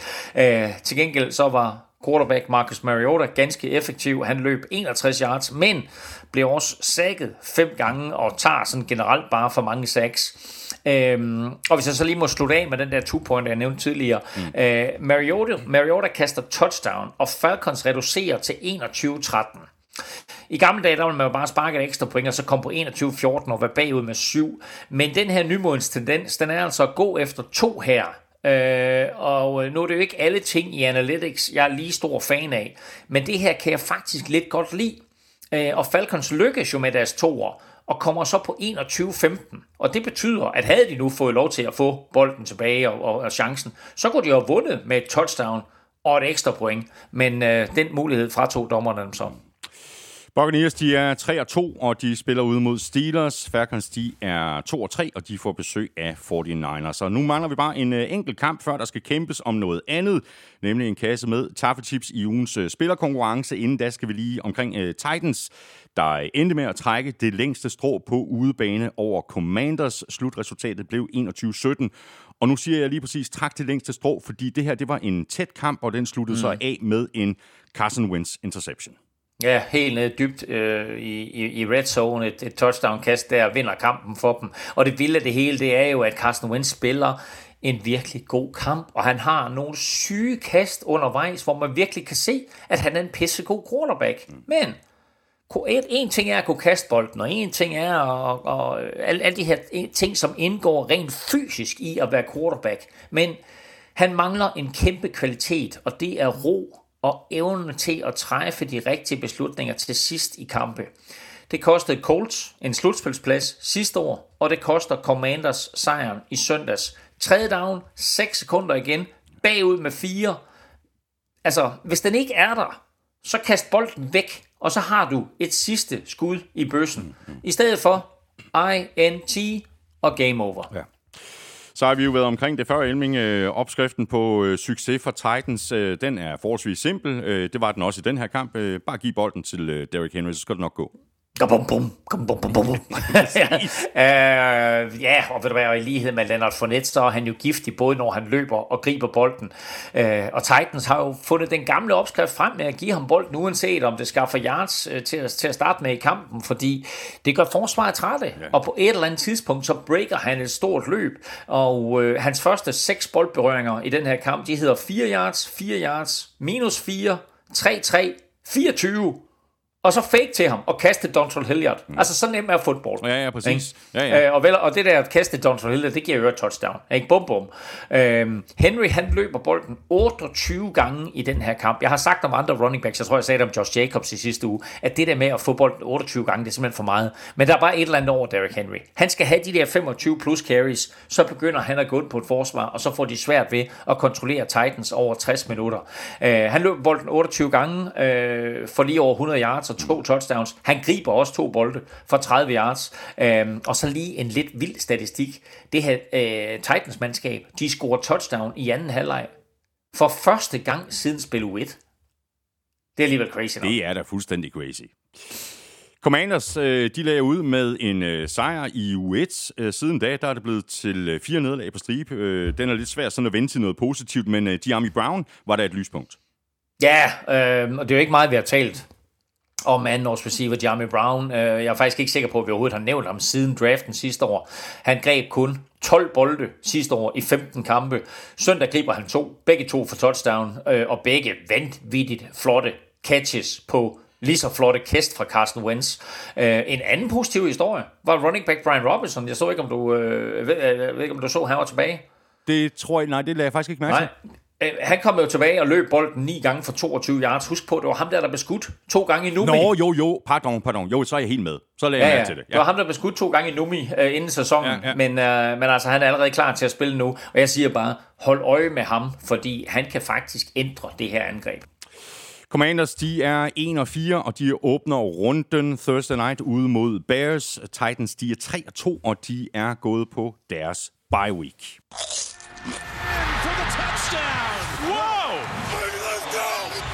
Ugens spiller præsenteres af Tafel. Ja, så nu skal vi have fundet en uh, heldig vinder af en uh, kasse med en hulens masse taffelchips. Vi er nemlig fremme ved ugens spillere, hvor uh, Elming og jeg i, i går nominerede fire spillere på Twitter, Facebook og Instagram og alle, der har budt ind på mailsnablag.nflshow.dk, har chancen for at vinde. Vi nominerede Taysom Hill, Josh Allen, Breeze Hall og Austin Eckler. Kampen i toppen øh, kom til at stå mellem to af de her fire spillere. Nedefra der fik øh, Austin Eckler 6% af stemmerne. Breeze Hall fik øh, en lille bitte smule flere, nemlig 7%, og så er der altså noget at springe op til Josh Allen, der fik 40% af stemmerne og det betyder altså, at uh, Taysom Hill fik flest stemmer af alle, lige knap halvdelen, eller mere præcist 47 procent. Og fuldstændig ligesom i, i sidste uge, der er jeg jo standet inden for dig, Elming, øh, der jo ellers uh, er lykkens gudinde, men i dag er det så mig, der leger det her med at være lykkens gudinde. Og, og jeg, vil gerne, jeg, vil gerne trække, jeg vil gerne hjælpe dig med at trække tips og sådan noget, øh, men, øh, men, men altså det, det, det kan jeg ikke, fordi, øh, eller trække vinderne øh, og, og, Ej, så, og lange, det der, så, så lange arme har du ikke. Nej, nej, men det er også fordi, vi skulle komme til at spise alle chipsene her i Aarhus. Jeg har faktisk en tre, tre, tre, tre, tre, tre poser med, men de bliver spist alle sammen. Sådan skal det være. Jeg har et trækker en seddel her, og der er blevet stemt på Josh Allen, og øh, vinderen kommer fra Glumsø. Joachim Gruppe. Stort tillykke til dig. Øh, jeg sender dit øh, navn og adresse videre til Norske Håndene på øh, tafel lidt øh, senere i dag, og så sørger hun for at få sendt din øh, gevinst afsted til dig. Og vi gør det øh, igen i næste uge. Elming og jeg nominerer fire spillere mandag formiddag, og det gør vi på Twitter, Facebook og Instagram. Når nomineringerne er oppe, så er der bare tilbage for dig at vælge din favorit og sende dit bud ind på mailsnabla.nflshowet.dk. Alle er med i lodtrækningen. Du skriver dit bud i emnelinjen, og i selve mailen skriver du dit navn og adresse. Så er vi tilbage i øh, kampgennemgangen, og det er vi med en øh, højt scorende affære. Vi var begge to meget i tvivl i sidste uge, da vi skulle sætte vores picks. Du gik med Seahawks, jeg tog Saints, og det endte altså med en øh, sejr til Saints på 39-32. Og vi kommer altså ikke udenom at tale øh, mere om øh, Taysom Hill, der altså vandt øh, ugens spillerkonkurrence, og den her vanvittige præstation, han leverede. Fuldstændig vanvittig præstation, og der er jo der, der, der er nogle hold, som bare ikke kan håndtere ham. Altså som, øh, som alle ved, der har, der har stemt, og som vi også talte lidt om øh, i forbindelse med, med, med quizzen, så løber han tre touchdowns ind, og han kaster et enkelt, øh, og så løber han også for over 100 yards, og det kan godt være, at det er den statistik, du har set før. Ja, det er fordi, præcis. Fordi der er kun to spillere før ham, der har præsteret det. Og den kan jeg, det er Ronnie Brown, og så LaDainian Tomlinson. Præcis. Uh, Ronnie Brown i 2008, det var den gang, hvor Dolphins tog NFL med storm med Wildcat-angrebet, og så Daniel Tomlinson i hans fuldstændig vanvittige MVP-år i 2005. Um, jeg vil sige det på den måde, at, at, at Seahawks jo er med i den her kamp, men de havde ikke noget svar over for NFL's nyeste, skal vi kalde dem slash, ligesom kan du huske Gordon Stewart, mm-hmm. slash. Uh, det her det er altså uh, Taysom Hill, quarterback slash tight end slash running back slash returner slash alt muligt andet. Ja, Elming, øh, vi, vi har jo været sådan lidt skuffet over Saints indtil videre i år. Forsvaret har for eksempel ikke levet op til det, som vi forventede, og, og det var jo mildt sagt øh, heller ikke lige kønt det hele i den her kamp. Øh, Seahawks fik over 400 yards og havde masser af store spil undervejs i kampen. Men til sidst, der lukkede øh, Saints af, blandt andet med et sack på Gino Smith, og så blev Seahawks nødt til at ponde, og de fik så ikke chancen igen, fordi Saints simpelthen løb, løb tiden ud. Det må da give Saints forsvar et boost det her, fordi det var jo lige præcis det, de ikke lykkedes med i forrige uge mod Vikings. Altså at sætte en, en prop i til sidst, når det virkelig gælder.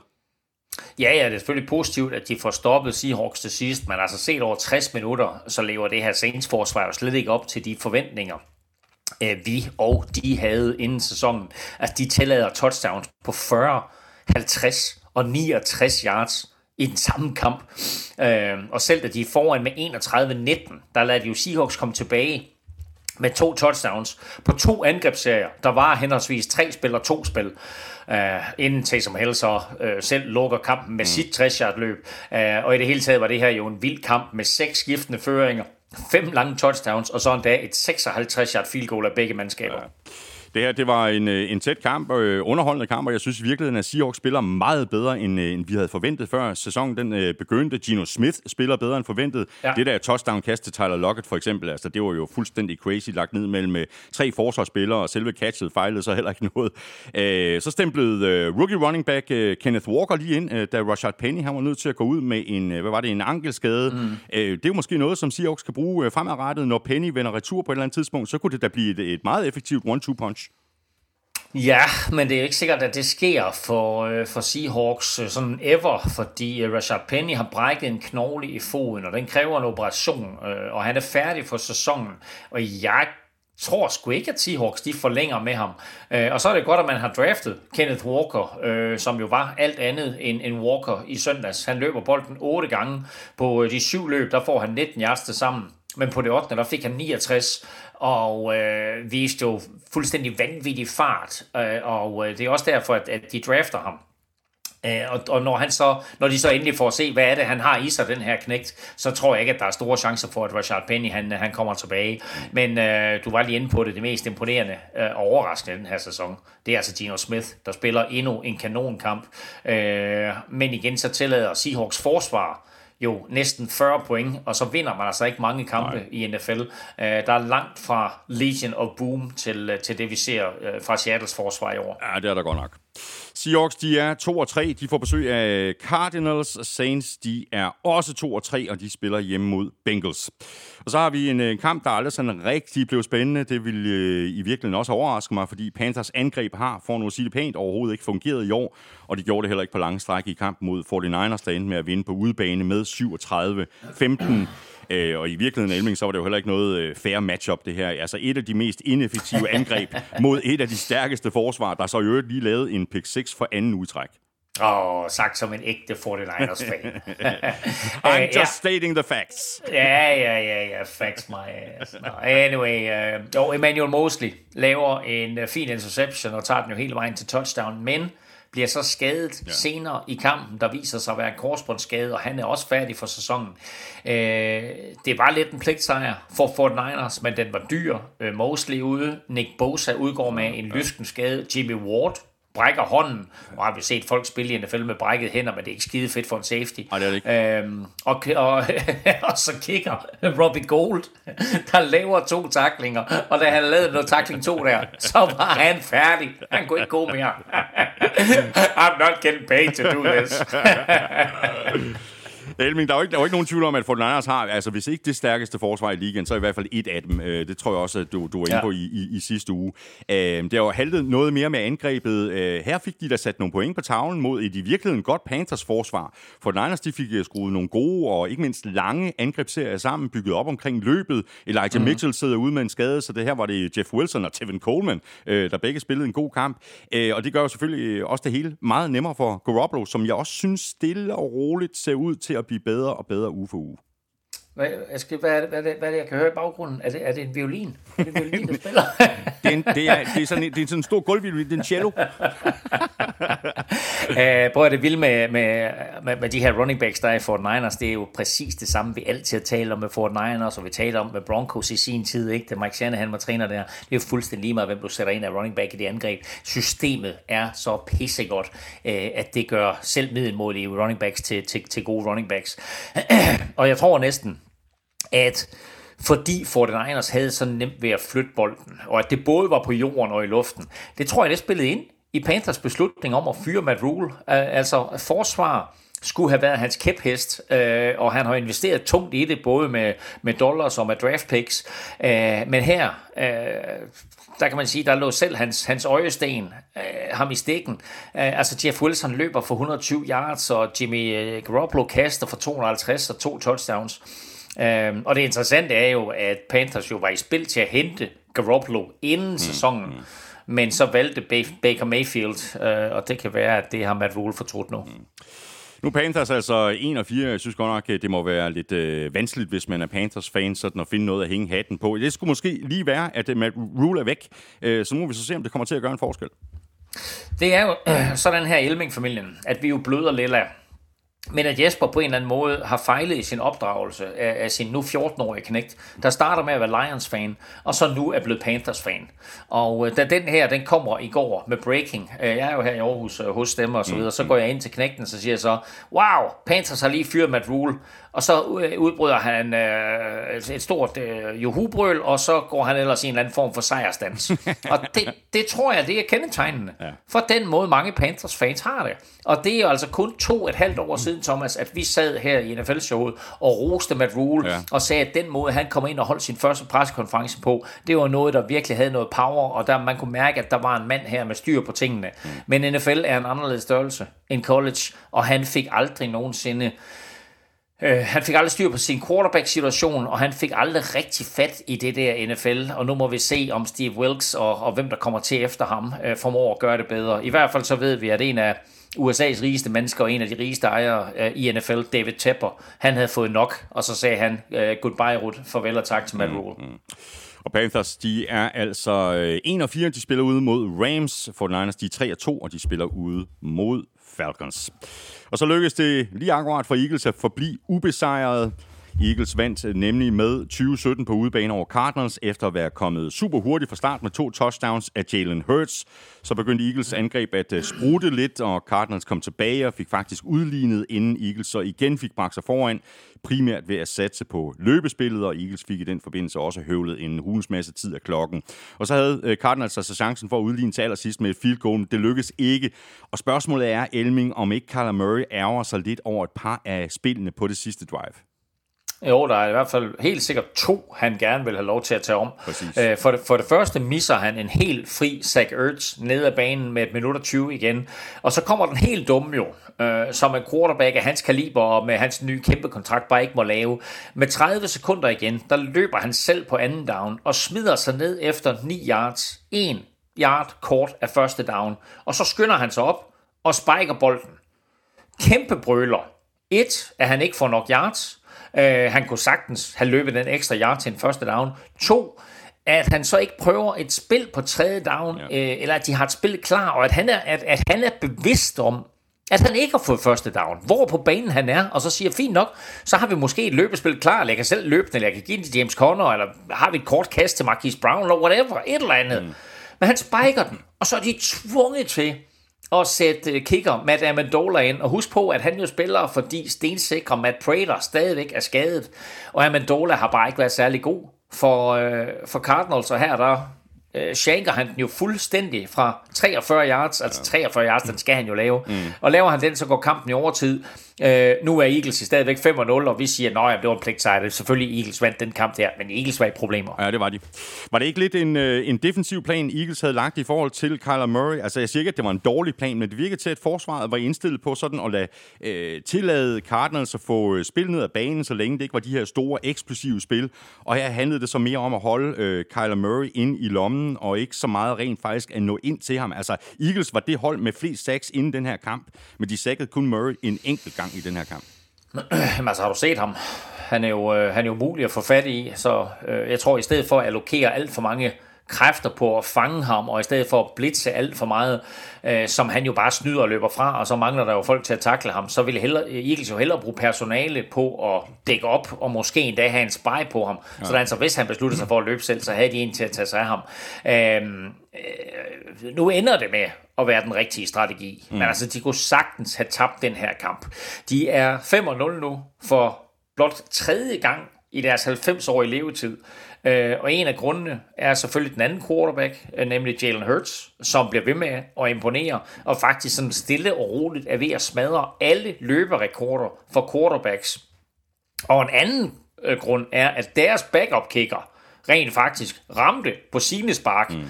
han hedder jo Cameron Decker, med det meget mundrette kælenavn. Dækker, det kicker.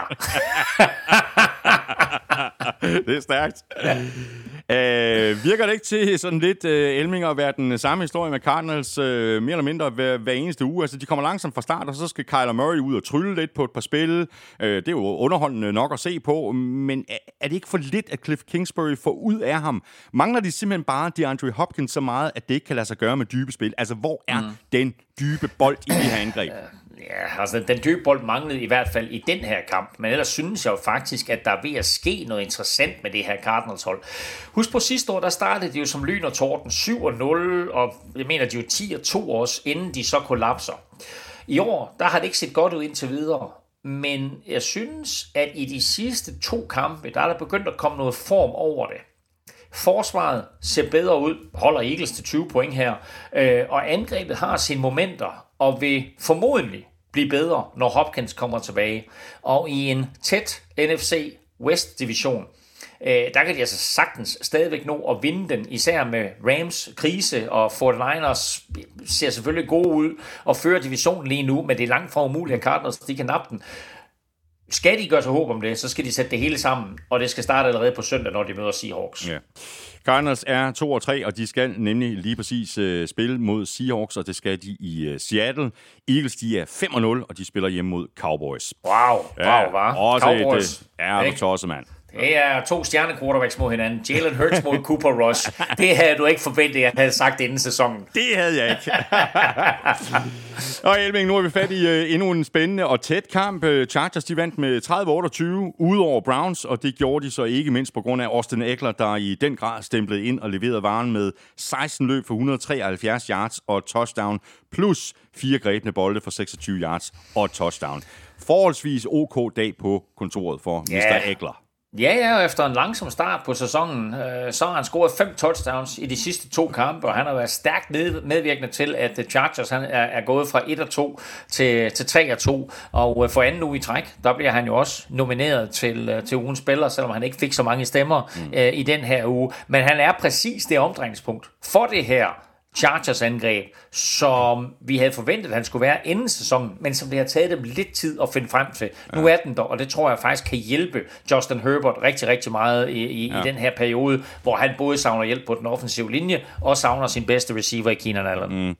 Nu, øh, du er faktisk lidt inde på det, Elming her. Altså, nu er Chargers 3 og 2. Øh, spørgsmålet er, om de er lige så gode, som vi regnede med inden sæsonen. Øh, og, og spørgsmålet er, om de er en reel udfordrer til Chiefs i divisionen. Altså, Justin Herbert, som du også lige nævner, og sammen med Brandon Staley, jamen det er jo ikke noget tosset øh, markerpar, men de er altså op imod øh, et andet stærkt markerpar, nemlig med Holmes og Andy Reid. Ja, og øh, undskyld mig, men Andy Reid tager altså ikke så mange tåbelige chancer, som øh, Brandon Staley han gør. Jeg ved ikke, hvordan du har det med det, men altså det her med at gå på fjerde down på egen banehalvdel med lidt over et minut tilbage, og du er foran med to, og så misse og give bolden til Browns, det er da det mest vanvittige, jeg nogensinde har set. Om det så var Analytics, eller det var Brandon Staley's egen analytiske craziness, der fik ham til at tage den beslutning, det skal jeg lade være usagt. Men havde de tabt kampen på den beslutning, og Browns havde sparket field goal og vundet med en enkelt pind, fordi Brandon Staley gik på den på egen banehalvdel med et minut tilbage, så er jeg sgu ikke sikker på, at Brandon Staley, han havde været coach for Chargers i dag. I forhold til Browns, øh, Elming, øh, så er det vel i virkeligheden på forsvaret, at øh, de har de største udfordringer. Så her tillod de Chargers at producere 465 yards på angrebet, på trods af, at Browns rent faktisk havde bolden mest. Spørgsmål her fra øh, Christian Brinker Norbæk. Er Browns de nye Chargers? Browns kunne let have været 5-0, men de er i stedet 2-3. ja, det var netop de to hold, der mødtes. Ja. Øh, jamen altså, Pør Browns kunne godt have været 5-0, øh, og burde måske endda have været det. De taber den der crazy afslutning til Jets. Øh, de har Falcons helt nede i sækken, og her der skal rookie Kate York jo bare øh, sparke et 54 yard field goal, så vinder de. Okay, 54 og 54, øh, det er selvfølgelig langt, 54 yards, men altså, de drafter Kate York, fordi de så hvad øh, El McPherson mm. gjorde sidste år for Bengals. Men indtil videre, der er han jo bortset fra sin game winner øh, i U1, så har Kate York jo ikke rigtig kunne leve op til, til, til det faktum, at han blev draftet i fjerde runde. Øhm, og så er forsvaret en svaghed for Browns lige nu. De ja. mangler nogle kilo i midten. Faktisk lidt af det, vi talte om med Chargers sidste år. Mm. At de har rigtig, rigtig mange gode forsvarsspillere, men de mangler simpelthen at kunne stoppe løbet øh, op igennem midten. Øhm, Browns er jo hurtigt foran med 14 i den her kamp, og selvom angrebet spiller godt, så tillader forsvaret bare alt for nemt øh, Chargers at komme tilbage.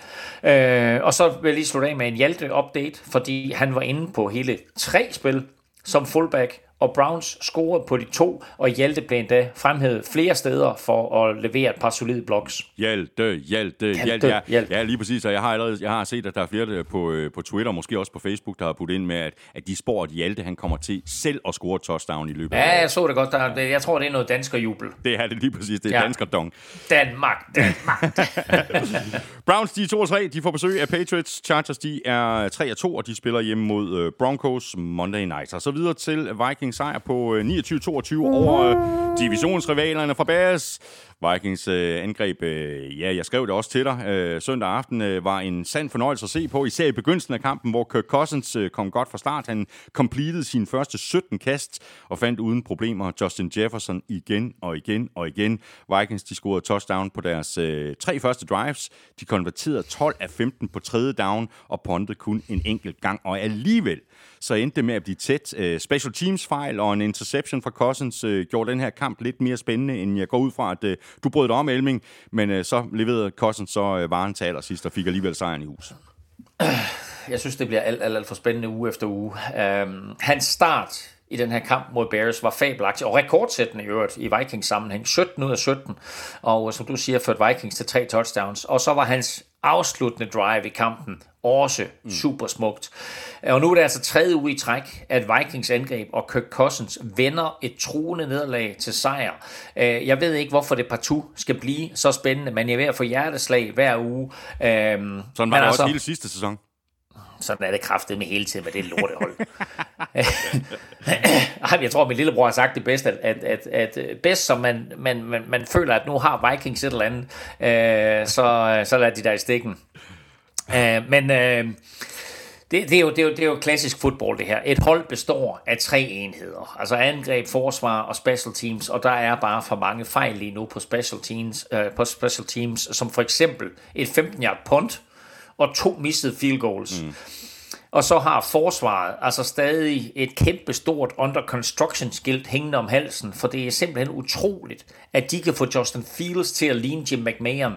Øh, til gengæld vil jeg lige rose cornerback Cameron Dansler, som både ødelægger en two-point conversion og fremtvinger den sidste fumble, hvor han jo flår bolden ud af hænderne på den tidligere Vikings receiver, e- Emir Smith-Marset, øh, og dermed vinder kampen for Vikings.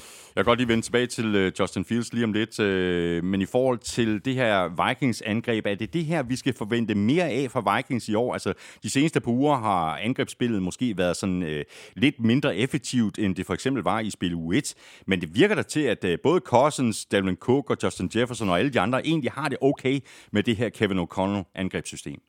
Nå, men det har de helt sikkert. Især når de får, får bolden så meget, som de gjorde i søndags. Altså alle angrebsspillere kan godt lide at have bolden i hænderne. Uh, Cook han har 120 yards og scorer to touchdowns. Jefferson griber uh, vanvittige 12 bolde for 154 yards. Ja, faktisk så greb han jo 13, fordi han griber også en two-point conversion, mm. som jo ikke figurerer på den officielle statistik, fordi det er en on-time down. Og den two-point conversion gav Vikings en vigtig 7-point føring til sidst. Uh, og så er det egentlig rimelig simpelt, at hvis et forsvar beslutter sig for at tage Jefferson ud af kampen, som Lions for eksempel gjorde, mm. så straffer AJ Thielen og KJ Osborne der. Og prøver du så på at dække uh, Jefferson med for eksempel mand til mand eller zone, så griber han et hav af bolde, og så kan man sige, så er det bare op til Kirk Cousins ikke at lave fejl. Og de sidste tre kampe, de har vundet, der har han leveret varen til sidst. Og i forhold til øh, Justin Fields, øh, så har vi jo været sådan lidt efter ham her de seneste øh, par ugers tid. Øh, var den her kamp øh, vendepunktet for ham? Altså ikke fordi jeg siger, at træerne de vokser ind i himlen, men det virkede da til, at han også sådan fik lidt mere at arbejde med, fik lidt flere chancer for rent faktisk at kaste bolden, selvom det måske stadigvæk virker lidt til, at øh, Luke Getzi ikke helt øh, stoler på ham. Men altså, ingen turnovers i den her kamp, og han kastede trods alt for 208 yards og touchdown. Mm. Jeg synes, at mange af de stats kommer på en billig baggrund. Okay, han rammer på 15 kast, som er flest for ham i år, men Vikings forsvar tillader alt for meget i, i den her kamp. Og der er taktiske aspekter, som jeg ikke forstår, som for eksempel at lade Daniel Hunter droppe tilbage på tredje down, eller at Vikings for anden uge i træk tillader et langt kast øh, ned igennem midten af banen inden for de sidste par minutter. Når det så er sagt, så er det rart at se Bears bedste receiver, Donald Mooney, mm. med et par lækre catches. Uh, fedt at se rookie, Willis Jones, score sit første touchdown, og så spillede tilbagevendte uh, David Montgomery, running backen, uh, en stor kamp, ligesom Fields jo igen uh, løb bolden flot, og faktisk, det var ikke så, men han fik faktisk kaldt et fuldstændig vildt 50-yard touchdown-løb tilbage for mm, en, en ulovlig blok, ja. som kunne have ændret kampen ja. fuldstændig. Ja. Så er det ikke sikkert, at Vikings havde vundet. Nej. Men Vikings er altså lige nu 4-1, og de spiller ude mod Dolphins. Bears, de er 2-3, og de får besøg af Commanders, og det gør de Thursday night. Så er vi fremme ved en af rundens helt store overraskelser. Jets de slog Dolphins med hele 40-17, og med til historien hører selvfølgelig, øh, at det ikke er optimalt for Dolphins at være uden Tua, og det blev så endnu mindre optimalt, da Teddy Bridgewater måtte gå ud efter at være blevet ramt af Jets øh, rookie cornerback Sauce Gardner. Mm. Det var så en anden rookie, der øh, var med til at stjæle billedet for Jets, nemlig running back Brees Hall. Og hvis folk ikke kendte hans navn før, så gør de det nu, og det var så også derfor, at vi nominerede ham til ugens spiller. Jets draftede ham, fordi han kan score hver gang han rører bolden, og øh, de følte, at han gav dem en mere eksplosiv løsning på running back end Michael Carter. Øh, vi har set glimt af det i de første par uger, men her der så vi for alvor rookien lave store spil. Øh, han var god, når han løb bolden, og han var næsten endnu bedre, når han greb den og havde sådan lidt plads at arbejde med. To catches, 100 yards, og touchdown, øh, og 18 løb for lige under 100 yards og touchdown. Øh, fin dag for ham og for Jets, som vi talte om i begyndelsen, der smed 40 point på tavlen. Og der er jo ikke noget, der betyder så meget for et øh, fodboldhold som sejre. Det nytter ikke øh, så forfærdeligt meget med fine takter og godt spil, hvis det ikke også materialiserer sig i sejre. Nu er Jets 3-2.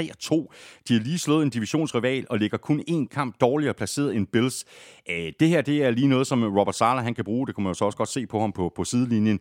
Og jo ikke kun i forhold til sig selv og sit job, mm. men også i forhold til at kunne indgyde spillerne troen på, at de rent faktisk måske ikke længere er røven af 4. division. Og når man får sejre som det her, og man slår en modstander som, som Dolphins, der trods alt er uden deres to bedste quarterbacks, men altså på den anden side også var 3-0 for to uger siden, så giver det bare noget selvtillid. Og det er selvtillid, du tager med dig i omklædningsrummet og til træninger til den næste kamp. Og nu roste vi, øh, vi uh, Breeze Hall. Øh, det Sala er i gang med, det er jo også at give sit hold en, en form for ungdommelig selvtillidsindsprøjtning. Mm. Og øh, du var selv inde på det, fordi vi skal også rose en anden rookie. Og det er Source Gardner. Ja. Han hedder egentlig Amarth, men vil gerne kalde Source, fordi en, en ungdomstræner kaldte ham det. Jeg tænker, sauce på engelsk nok er mere flatterende end sauce på dansk. Men uh, anyway, uh, han laver sin karrieres første interception, og det er også ham, der tvinger Teddy Bridgewater til at kaste bolden væk i endzone, og i øvrigt også knockouter ham på, på Dolphins første angrebsspil, eller hvad det nu er, fordi han er tydeligvis ikke knockoutet, øhm, øh, Teddy Bridgewater, men bliver altså bedt om at gå i omklædningsrummet og, og må så forlade kampen. Øhm, I øvrigt øh, lidt interessant og lidt sjovt, at øh, tre rookie første runde corners, alle fik deres første interception i søndags.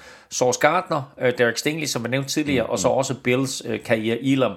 Øh, og ellers så må vi sige, at at Jets pludselig er blevet underholdende at se på, øh, og selvom Zach Wilsons stats ikke er sådan helt wow-agtig, så er der bare sket et eller andet med det her Jets-mandskab, ja, efter han er kommet tilbage. Ja. To nederlag i træk nu til Dolphins, der jo ellers lagde hårdt fra land med tre sejre i træk. Så blev Tua skadet, og nu blev øh, Teddy Bridgewater så tvunget til at gå ud på grund af de her nye øh, regler om, om jernrystelser, som vi var inde på i begyndelsen af udsendelsen. Og så var Dolphins altså tvunget til at spille med syvende runde valget Skyler Thompson, der jo egentlig øh, så fin ud i preseason, men det er så ikke preseason længere, og Jets forsvar lugtede blod og var inde og sagde ham to gange, og derudover så blev han ramt yderligere 15 gange. Velkommen til NFL. Velkommen til NFL Rookie. Um, og prøv at høre. um, han så rigtig godt ud i preseason. Uh, og Dolphins... Uh, jeg tror, Dolphins fans, fans tænkte lidt tilbage på den tue, de så i 2021, og så begyndte de jo efter preseason at råbe på, at Skylar Thompson skulle være startende quarterback. Og som øh, Nikolaj Gam, han skrev til mig uh, undervejs, pas på med, hvad du ønsker, fordi de fik deres ønsker opfyldt, ja. og det så ikke skide godt ud. Um, officielt var han jo faktisk ikke starter i den her kamp, men han spiller jo samtlige plays, bortset fra det første. Ja. Og jeg må indrømme, at jeg også glædede mig til at se ham. Men øh, det blev så lidt en blandet fornøjelse, hvor løbeangrebet så godt ud med en Raheem Mostert i topform, mm, mm. men øh, kastangrebet var en skygge af sig selv, og Skyler Thompson jo slet ikke formået at øh, sætte Jalen Wardle og Tyreek Hill i scene. Øh, de to superstjerner der, øh, de greb 10 bolde til sammen for 70 yards, ja. og deres længste catch på dagen var 13. Ja. Dolphins er 3 og 2, og de spiller hjemme mod Vikings. Jets de er øh, også 3 og 2, og de spiller ude mod Packers. Og da vi skulle øh, vælge kampe i sidste uge, Elming, der tog du Cowboys på udebane over Rams. Jeg gik med hjemmeholdet, og det gjorde jeg ikke så meget, fordi jeg synes, at Rams har imponeret, men mere fordi jeg følte, at nu ville øh, Sean McVay øh, simpelthen være nødt til at vise, at han og Rams ikke er forsvarende Super Bowl-mester for sjov.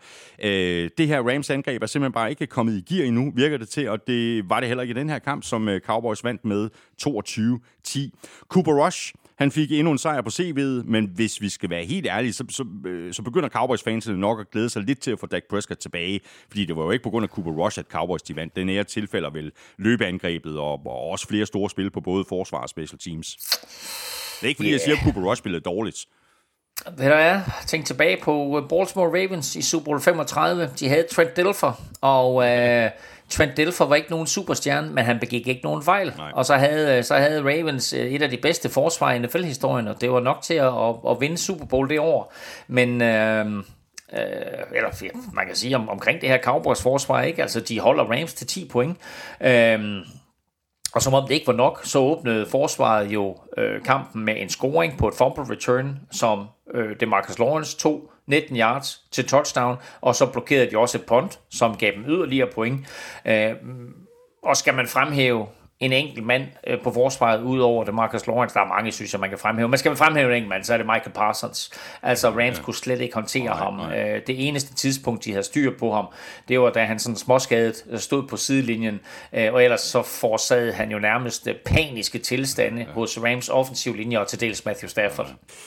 Det er lige præcis øh, det, jeg har tænkt mig at stille dig et spørgsmål om nu, Helming. Altså, hvem er den bedste forsvarsspiller i NFL lige nu? Er det Aaron Donald, som vi så for Rams, eller er det Micah Parsons? Altså, damn nogle vigtige spil. Øh, Parsons mm. leverede især i anden halvleg, altså sent i tredje kvartal, øh, ved stillingen, jeg tror det var 19-10, der saggede han Stafford på tredje down og 11. Senere, der leverede han endnu et sack, der resulterede i en fumble.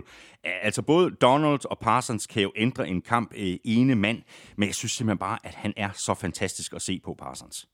Og det, og det er han også, og det er han nok, fordi han kommer fra fløjen, og, og måske er lidt nemmere at se, hvor vild han er. Altså tit så kommer Aaron Donald jo op igennem midten, mm. og så ser man først en running back, der ligger og er taklet, eller en quarterback, der er taklet. Men når du ser de der øh, spillere komme fra fløjen, så er det lidt nemmere at se, hvor vilde de er. Øh, sådan en, en øh, defensive end eller en outside linebacker, der blæser forbi en tackle, eller snyder ham og går indenom. Øh, men altså, øh, jeg synes stadigvæk, at der er, et vej, der er et stykke vej fra Michael Parsons op til Aaron Donald. Øhm, altså, Donald er jo ikke bare øh, den bedste forsvarsspiller i NFL, han er jo måske også den bedste spiller i NFL, sådan, hvis man sammenligner det position for position. Øhm, men lige så vigtig som Aaron Donald er for Rams, øh, lige så vigtig er Parsons jo ved at blive for Cowboys. Ja. Øhm, og selvom jeg må sige, at, at øh, det her forsvar Øh, Cowboys forsvar på tværs af 11 mand, uanset hvilken formation de stiller op i, så er de jo bare godt coachet øh, af Dan Quinn, og nu talte vi jo tidligere om Seahawks manglende Legion og Boom. Arkitekten bag det, Dan Quinn, han står altså bag Cowboys forsvar, og det er jo en af de helt store historier i år. Og så må vi jo sige, at kampen mellem Cooper Rush og Cooper Cup. Jamen, altså, der trak Rush det længste strå ved igen at spille fejlfri fodbold.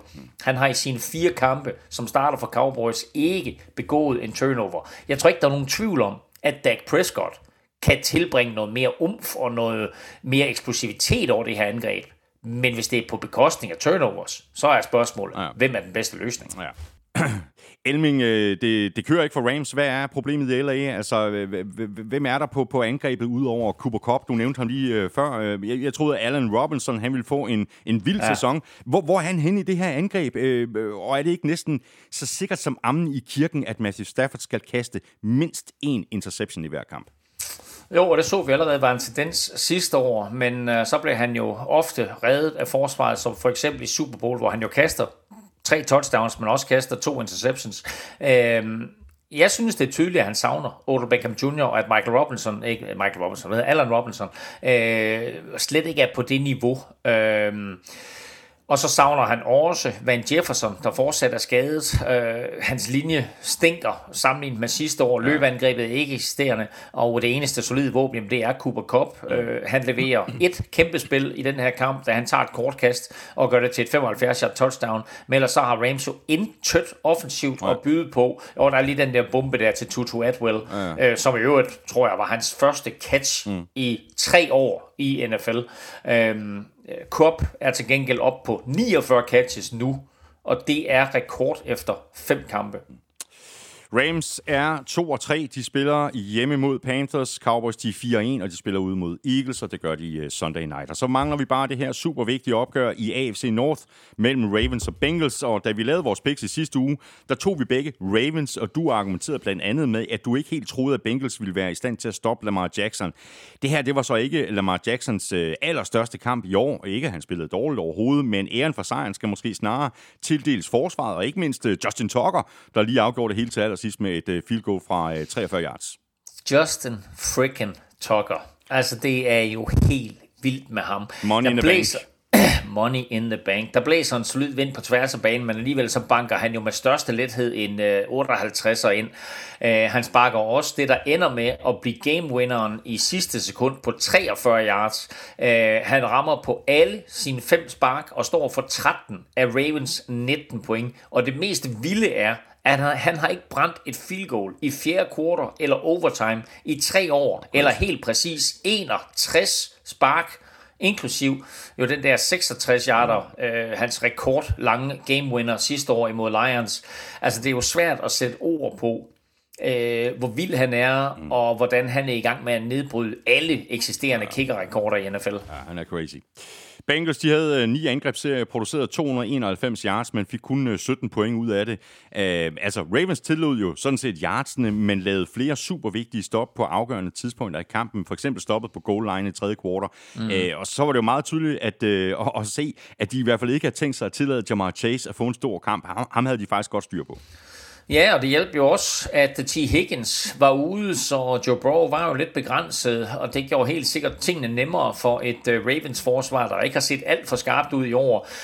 Uh, til gengæld så synes jeg, at Ravens løbeangreb øh, var, var super interessant med et, et par nye tricks op i hjernet, hvor Devin Duvernay, receiveren, jo fået flere store spil til en uh, forløbig, flot og overraskende 2022-sæson, uh, hvor han jo helt sikkert har været en af de positive overraskelser, øh, bedst kendt som returner, men altså nu pludselig en rigtig, rigtig dygtig receiver også, øh, og nu også inden, øh, som man kan ikke tillade sig at kalde det running back, men han løb bolden tre gange i mm. kampen her. Øh, Ravens lod fire forskellige spillere løb bolden for 93 yards, og så tilføjede Lamar Jackson lige 58 yards selv på jorden. Øh, Rashad Bateman var skadet, så det var jo so-so med øh, receiver, og så måtte tight end Mark Andrews træde til, øh, og jeg har ingen anelse om, hvordan han gør det, men han spiller altid store kampe, når der er behov for det. Ja. 8 catches, 89 yards og et meget vigtigt touchdown. Ja. Bengals de var jo op imod et, øh, et rigtig godt forsvar i den her kamp, men hvis vi ser på øh, de fem kampe, som Bengals har spillet i år, så er det jo ikke kun i den her kamp, at øh, de ikke har været sådan helt lige så sprudlende, som vi så dem sidste år. Vi jo virkelig er lidt underligt, da den offensive linje er blevet opgraderet. Spørgsmålet er, Elming, helt simpelt. Er de blevet læst, Bengals? Nej, du skal tænke tilbage på sidste år, hvor de vandt et hav af kampe til aller, aller sidst på et øh, field goal, og El McPherson, han hedder Evan McPherson, jeg mm. godt lide at kalde ham El, jeg afgår kampe for dem, øh, både i grundspillet og i slutspillet, og nu er tingene bare vendt på hovedet. De tre kampe, de har tabt, er alle sammen på et field goal i sidste sekund. Prøv at tænke på det. Mm. Det er altså lidt crazy. De har tabt tre kampe, alle tre på et field goal til allersidst. Øhm, til gengæld synes jeg, at det er rart at se, at Bengals for en gang skyld blev ved med at løbe bolden, selvom det ikke gav noget som helst i første halvleg. og det betød faktisk mere succes øh, på jorden for Joe Mixon, end vi har set i de seneste par kampe, og han holdt et snit på 5,6 yards per løb. Og så kan man jo så spørge sig selv, øh, hvorfor Bengals ikke løb bolden, da de kom ned på mållinjen der sidst i tredje kvartal. Mm, mm. øh, og i stedet så kaster de den øh, fire gange og går derfra uden point. Det synes jeg faktisk var en utrolig afgørende sekvens for mm. kampen. Øhm, altså head coach Zach Taylor havde en flot sæson sidste år, hvor han jo ikke blot øh, redde livet, men fik en ny kæmpe kontrakt, og selvfølgelig også og på baggrund af, at han førte Bengals øh, til Super Bowl. Men jeg synes jo godt nok, at han kalder nogle mærkelige spil i år, og der generelt sådan er noget galt med designet hister her. Og så var der vist års lidt ballade på sidelinjen mellem ham og den nye tackle, Lael Collins. Øh, som ikke så alt for godt ud. Så der ligger sådan lidt og ulmer ja, ja. en, øh, jeg vil ikke kalde det en sammensmeltning, men der ulmer lidt ballade under overfladen. Mm. Bengals, de er i hvert fald 2 og 3. De spiller ude mod Saints. Ravens er 3 og 2, og de spiller ude mod Giants. Og dermed er vi igennem kampene fra femte spillerunde. Og det betyder så, at vi lige om lidt øh, skal se, om vi ikke kan få et par rigtige svar i quizerne. Vi skal også omkring øh, BookBeat, og så skal vi selvfølgelig også have sat vores øh, picks til uge 6. Lige her nu, der skal vi have fat i dit øh, momentometer, Elming, som du øh, er i fuld gang med at skrive, går jeg ud fra. Hvordan øh, ser det ud i top 3, og hvem skal skamme sig ned i bunden? Øh, jamen altså, Philadelphia Eagles, Buffalo Bills og Kansas City Chiefs øh, trak jo det længste strå til aller, aller sidst, så de fortsætter med at øh, lægge 1, 2 og 3. Og så nede i bunden, der kommer Houston Texans jo væk. Så jeg forestiller mig lidt, at det bliver Carolina Panthers, der ligger aller, aller sidst, ja, ja. efter de jo fyrer træner Matt Rule. Og hele Elmings momentometer kommer til at ligge det samme sted, hvor det altid ligger, og det er selvfølgelig inde på gulklud BookBeat.dk. Og som lovet, så skal vi lige nu et øh, smut øh, omkring øh, BookBeat.dk, og det er altså en øh, regulær guldgruppe af bøger, som du kan få adgang til kvitt og frit i to måneder, og fuldstændig uden risiko og uden at binde dig til noget. Der er over 500.000 titler, og det er både e-bøger og lydbøger, og du kan selv vælge, om du vil øh, downloade eller streame dem på din mobiltelefon eller tablet. Og Elming 500.000 titler. Man skal godt nok være kredsen, hvis man ikke kan finde et eller andet, der interesserer en. Jamen altså, som jeg har nævnt et par gange, så er der jo masser af, af rigtig, rigtig gode NFL-bøger derinde. Øh, jeg har fundet et par, par, par nye bøger her, som jeg glæder mig til at læse. Øh, der er bogen om, om fodbold i Chicago, der hedder Bjørnen sover. Så er der, så er der bogen om, om uh, Chargers medicinske stab, der bare hedder Dødslægen. Og så selvfølgelig bogen om Matt Rule, øh, der hedder Fyret. Øh, jeg tror måske, bogen faktisk hedder Fyret. Men, øh, men i, i, dag, i, i, i dagens anledning, der siger vi, at den hedder Fyret. det er stærkt. Det, er, det er kanon med de her titler, du, du finder frem. Jeg ville ønske, at, at indholdet også gik på lige præcis de her historier, som du har fundet. Nej, jeg tror, bøgerne omhandler noget helt andet. Ja, det er Men, øh, det. Men øh, uanset hvad, så er der øh, virkelig rigtig meget at vælge mellem øh, på BookBeat.dk, og øh, du kan altså få øh, de første to måneder fuldstændig gratis og uden risiko, og det kan du på BookBeat.dk-NFL. Du binder dig ikke til noget som helst, men du skal lige huske at melde fra igen, hvis du ikke ønsker at fortsætte med dit abonnement efter prøveperioden. Nå, nu skal vi have et øh, par rigtige svar i quizzerne. Vi skal have quizzen. Åh. Det er tid til quiz, quiz, quiz, quiz, quiz. Forhåbentlig da. Og quizzerne præsenteres jo i samarbejde med fanzone.store. Nå, Elming, øh, skal jeg svare på dit øh, spørgsmål først? Og det ærger mig en lille bitte smule, fordi det var nemlig, jeg, jeg forstod dit spørgsmål som det der, som jeg nede havde læst den der stat der på Ladanian uh, Tomlinson og Ronnie Brown. Men det var ikke det, dit spørgsmål gik på. Det var ikke det, det gik på. Det Ej, gik på, det øh, hvilken, hvilken Saints-spiller er den eneste i historien, der også har løbet tre touchdowns og kastet et touchdown. Øh, den ekstra statistik, der gik ja. også på at have 100 yards rushing, men det er altså ikke tilfældet her. Men en Saints-spiller har tidligere i sin karriere øh, løbet tre touchdowns ind og kastet et enkelt. Hvem var det? Ja, øh, jeg har noteret lidt øh, Saints-spillere øh, her i løbet af, øh, af udsendelsen. Så nu må jeg bare tage dem fra en ende af. Øh, jeg, har ikke, jeg har ikke sådan et... Øh, øh, et navn, som jeg tænker, det er ham. Men det kunne for eksempel være en øh, Alvin Kamara. Det kunne det faktisk godt have været. Det er det ikke. Det var, det var, det var faktisk et rigtig, rigtig godt bud. Det er det ikke. Nå. Øh, hvad så med en øh, Reggie Bush? Du hiver nogle fantastiske navne frem, øh, og ingen af dem er rigtige. Nej. ja, det kommer som et chok. Og, øh, hvad så med øh, Ricky Williams? Det er tre virkelig fabelagtige bud alle sammen. forkert. Ja, øh, og jeg vil hjælpe dig at sige, at det er en quarterback. Øh, okay. Øh, der havde jeg skrevet Mark Ingram op, og Pierre Thomas og Dus McAllister. Au, Pierre Tom, hold kæft, man, du har været igennem alle running backs for Saints, det er stærkt. Det var de der seks, det blev til. Men jamen, så har jeg et frækt bud, hvis det er en quarterback. Ja, Øh, Archie Manning. fuldstændig korrekt. fuldstændig korrekt. 1972, Archie Manning, Wow, mand. far til Peyton og Eli, øh, og bedstefar til Arch Manning. Ja. som nu er på vej op igennem kolletrækkerne. Og sådan er det næste. Nu, nu, er, nu er, er generationstalent efterhånden ved at være en lidt misbrugt term, men øh, han skulle så være den næste øh, Manning, øh, i hvert fald, som er, er godt på vej til at revolutionere kolletrækkerne, og øh, måske endda blive draftet etter, ligesom sine to onkler. Far Archie blev kun draftet toer, mens begge sønner, Eli og Peyton, altså blev draftet etter. Og så øh, er der jo den tredje storebror, der hedder Cooper Rush, mm. som havde masser af talent, men ja. som fik en knæskade og aldrig øh, kom videre end, øh, jeg lige ved at tro, han aldrig kom videre end high school. Øh, men det er altså hans søn, Arch Manning, der nu er på vej øh, til NFL inden for de næste par år.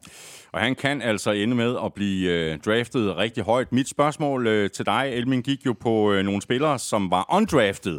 Øh, det tog udgangspunkt i Austin Eckler, der altså med sit øh, touchdown nummer 50 øh, er kommet i fornemt selskab.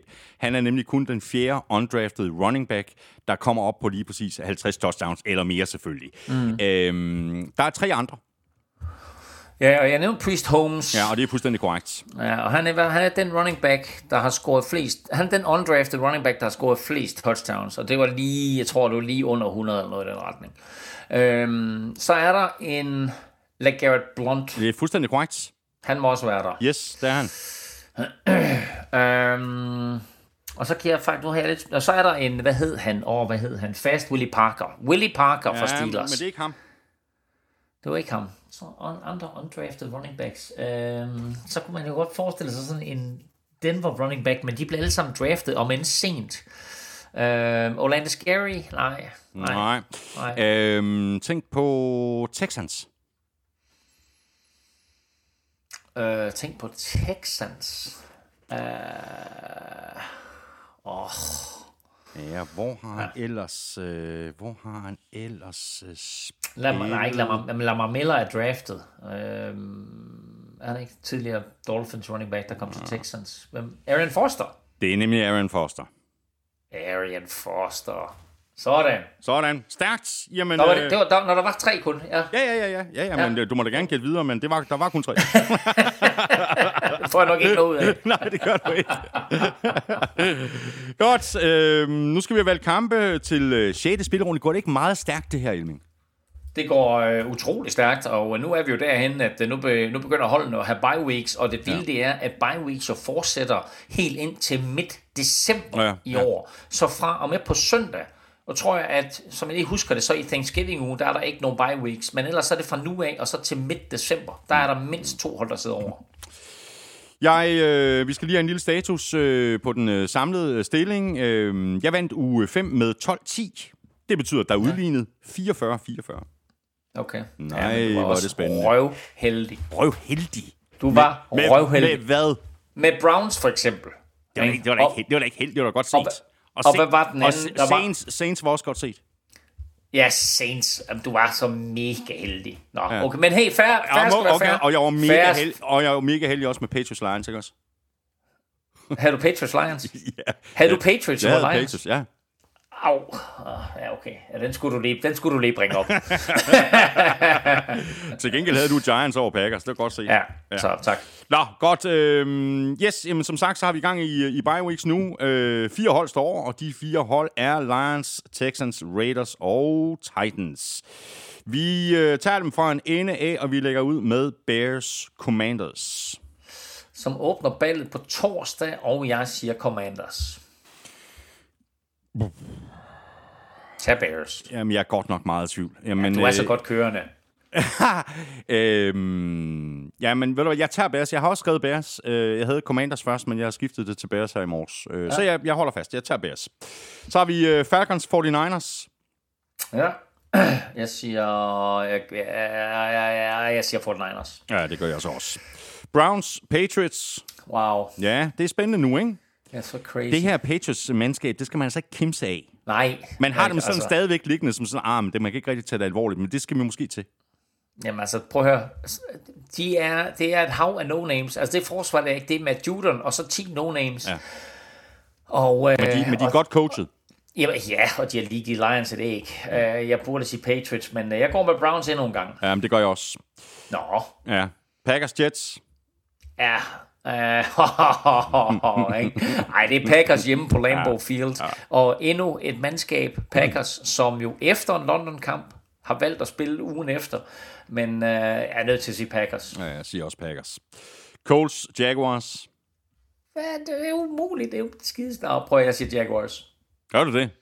Jeg siger Jaguars. Nej, jeg, jeg, jeg går med hjemmeholdet. Nu må Colts simpelthen ja. også se at komme i gear. Ja. Men det kan godt være, Ja. at de simpelthen bare er dårligere, end vi regnede med. Ja. Hvilket jeg bare synes er meget mærkeligt, fordi jeg synes, at det hold det er bygget op på den helt rigtige måde. Nå, du siger Jaguars, jeg siger Colts. Øh, ja. Det bliver spændende. Dolphins, Vikings. Øh, jeg siger helt klart mm, et hold, der starter med MI. Øhm, ja. Så jeg siger, jeg siger Vikings. Ja, Jeg siger også Vikings. Uh, hvis det havde været for et par ugers tid siden, eller sådan, så har jeg stensikkert sagt Dolphins. Uh, men der er sket uh, ting og sager. Så har vi Saints Bengals. Wow. Jeg siger Den er Bengals. måde nem. Nej, men jeg siger, Siger Bengals. Bengals? Ja, jeg siger Bengals. Jamen, det, ja, det gør jeg også. Det er jeg nødt til.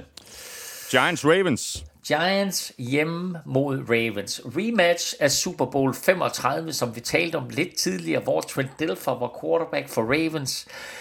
Og øh, nu her mødes de i New York, eller det vil sige i New Jersey, hvor Ravens, eller hvor Giants er 4 og 1, og lige har slået Packers i London. Så jeg tag til at Giants. sige- Så tag Jeg er, nødt Giants. til, jeg er nødt til at tage Ravens. Jamen, jeg tager også Ravens. Ja. Uh, Steelers Buccaneers. Jeg siger Bucks. Jeg siger også Bucks. Rams Panthers. Ja, ny head coach ja, i det- Carolina. Det er Kan gaven til Sean? McVay, det her. Kan, kan det give et boost? Jeg siger nej, og siger Rams. Ja, jeg siger også Rams. Seahawks Cardinals. Kom så. Jeg siger Seahawks. Hvad- du- Ja, jamen, jeg siger Seahawks. Godt. Jamen, de, Stærkt, så- jamen, de, er bedre, Jamen- de er bedre, end jeg regnede med.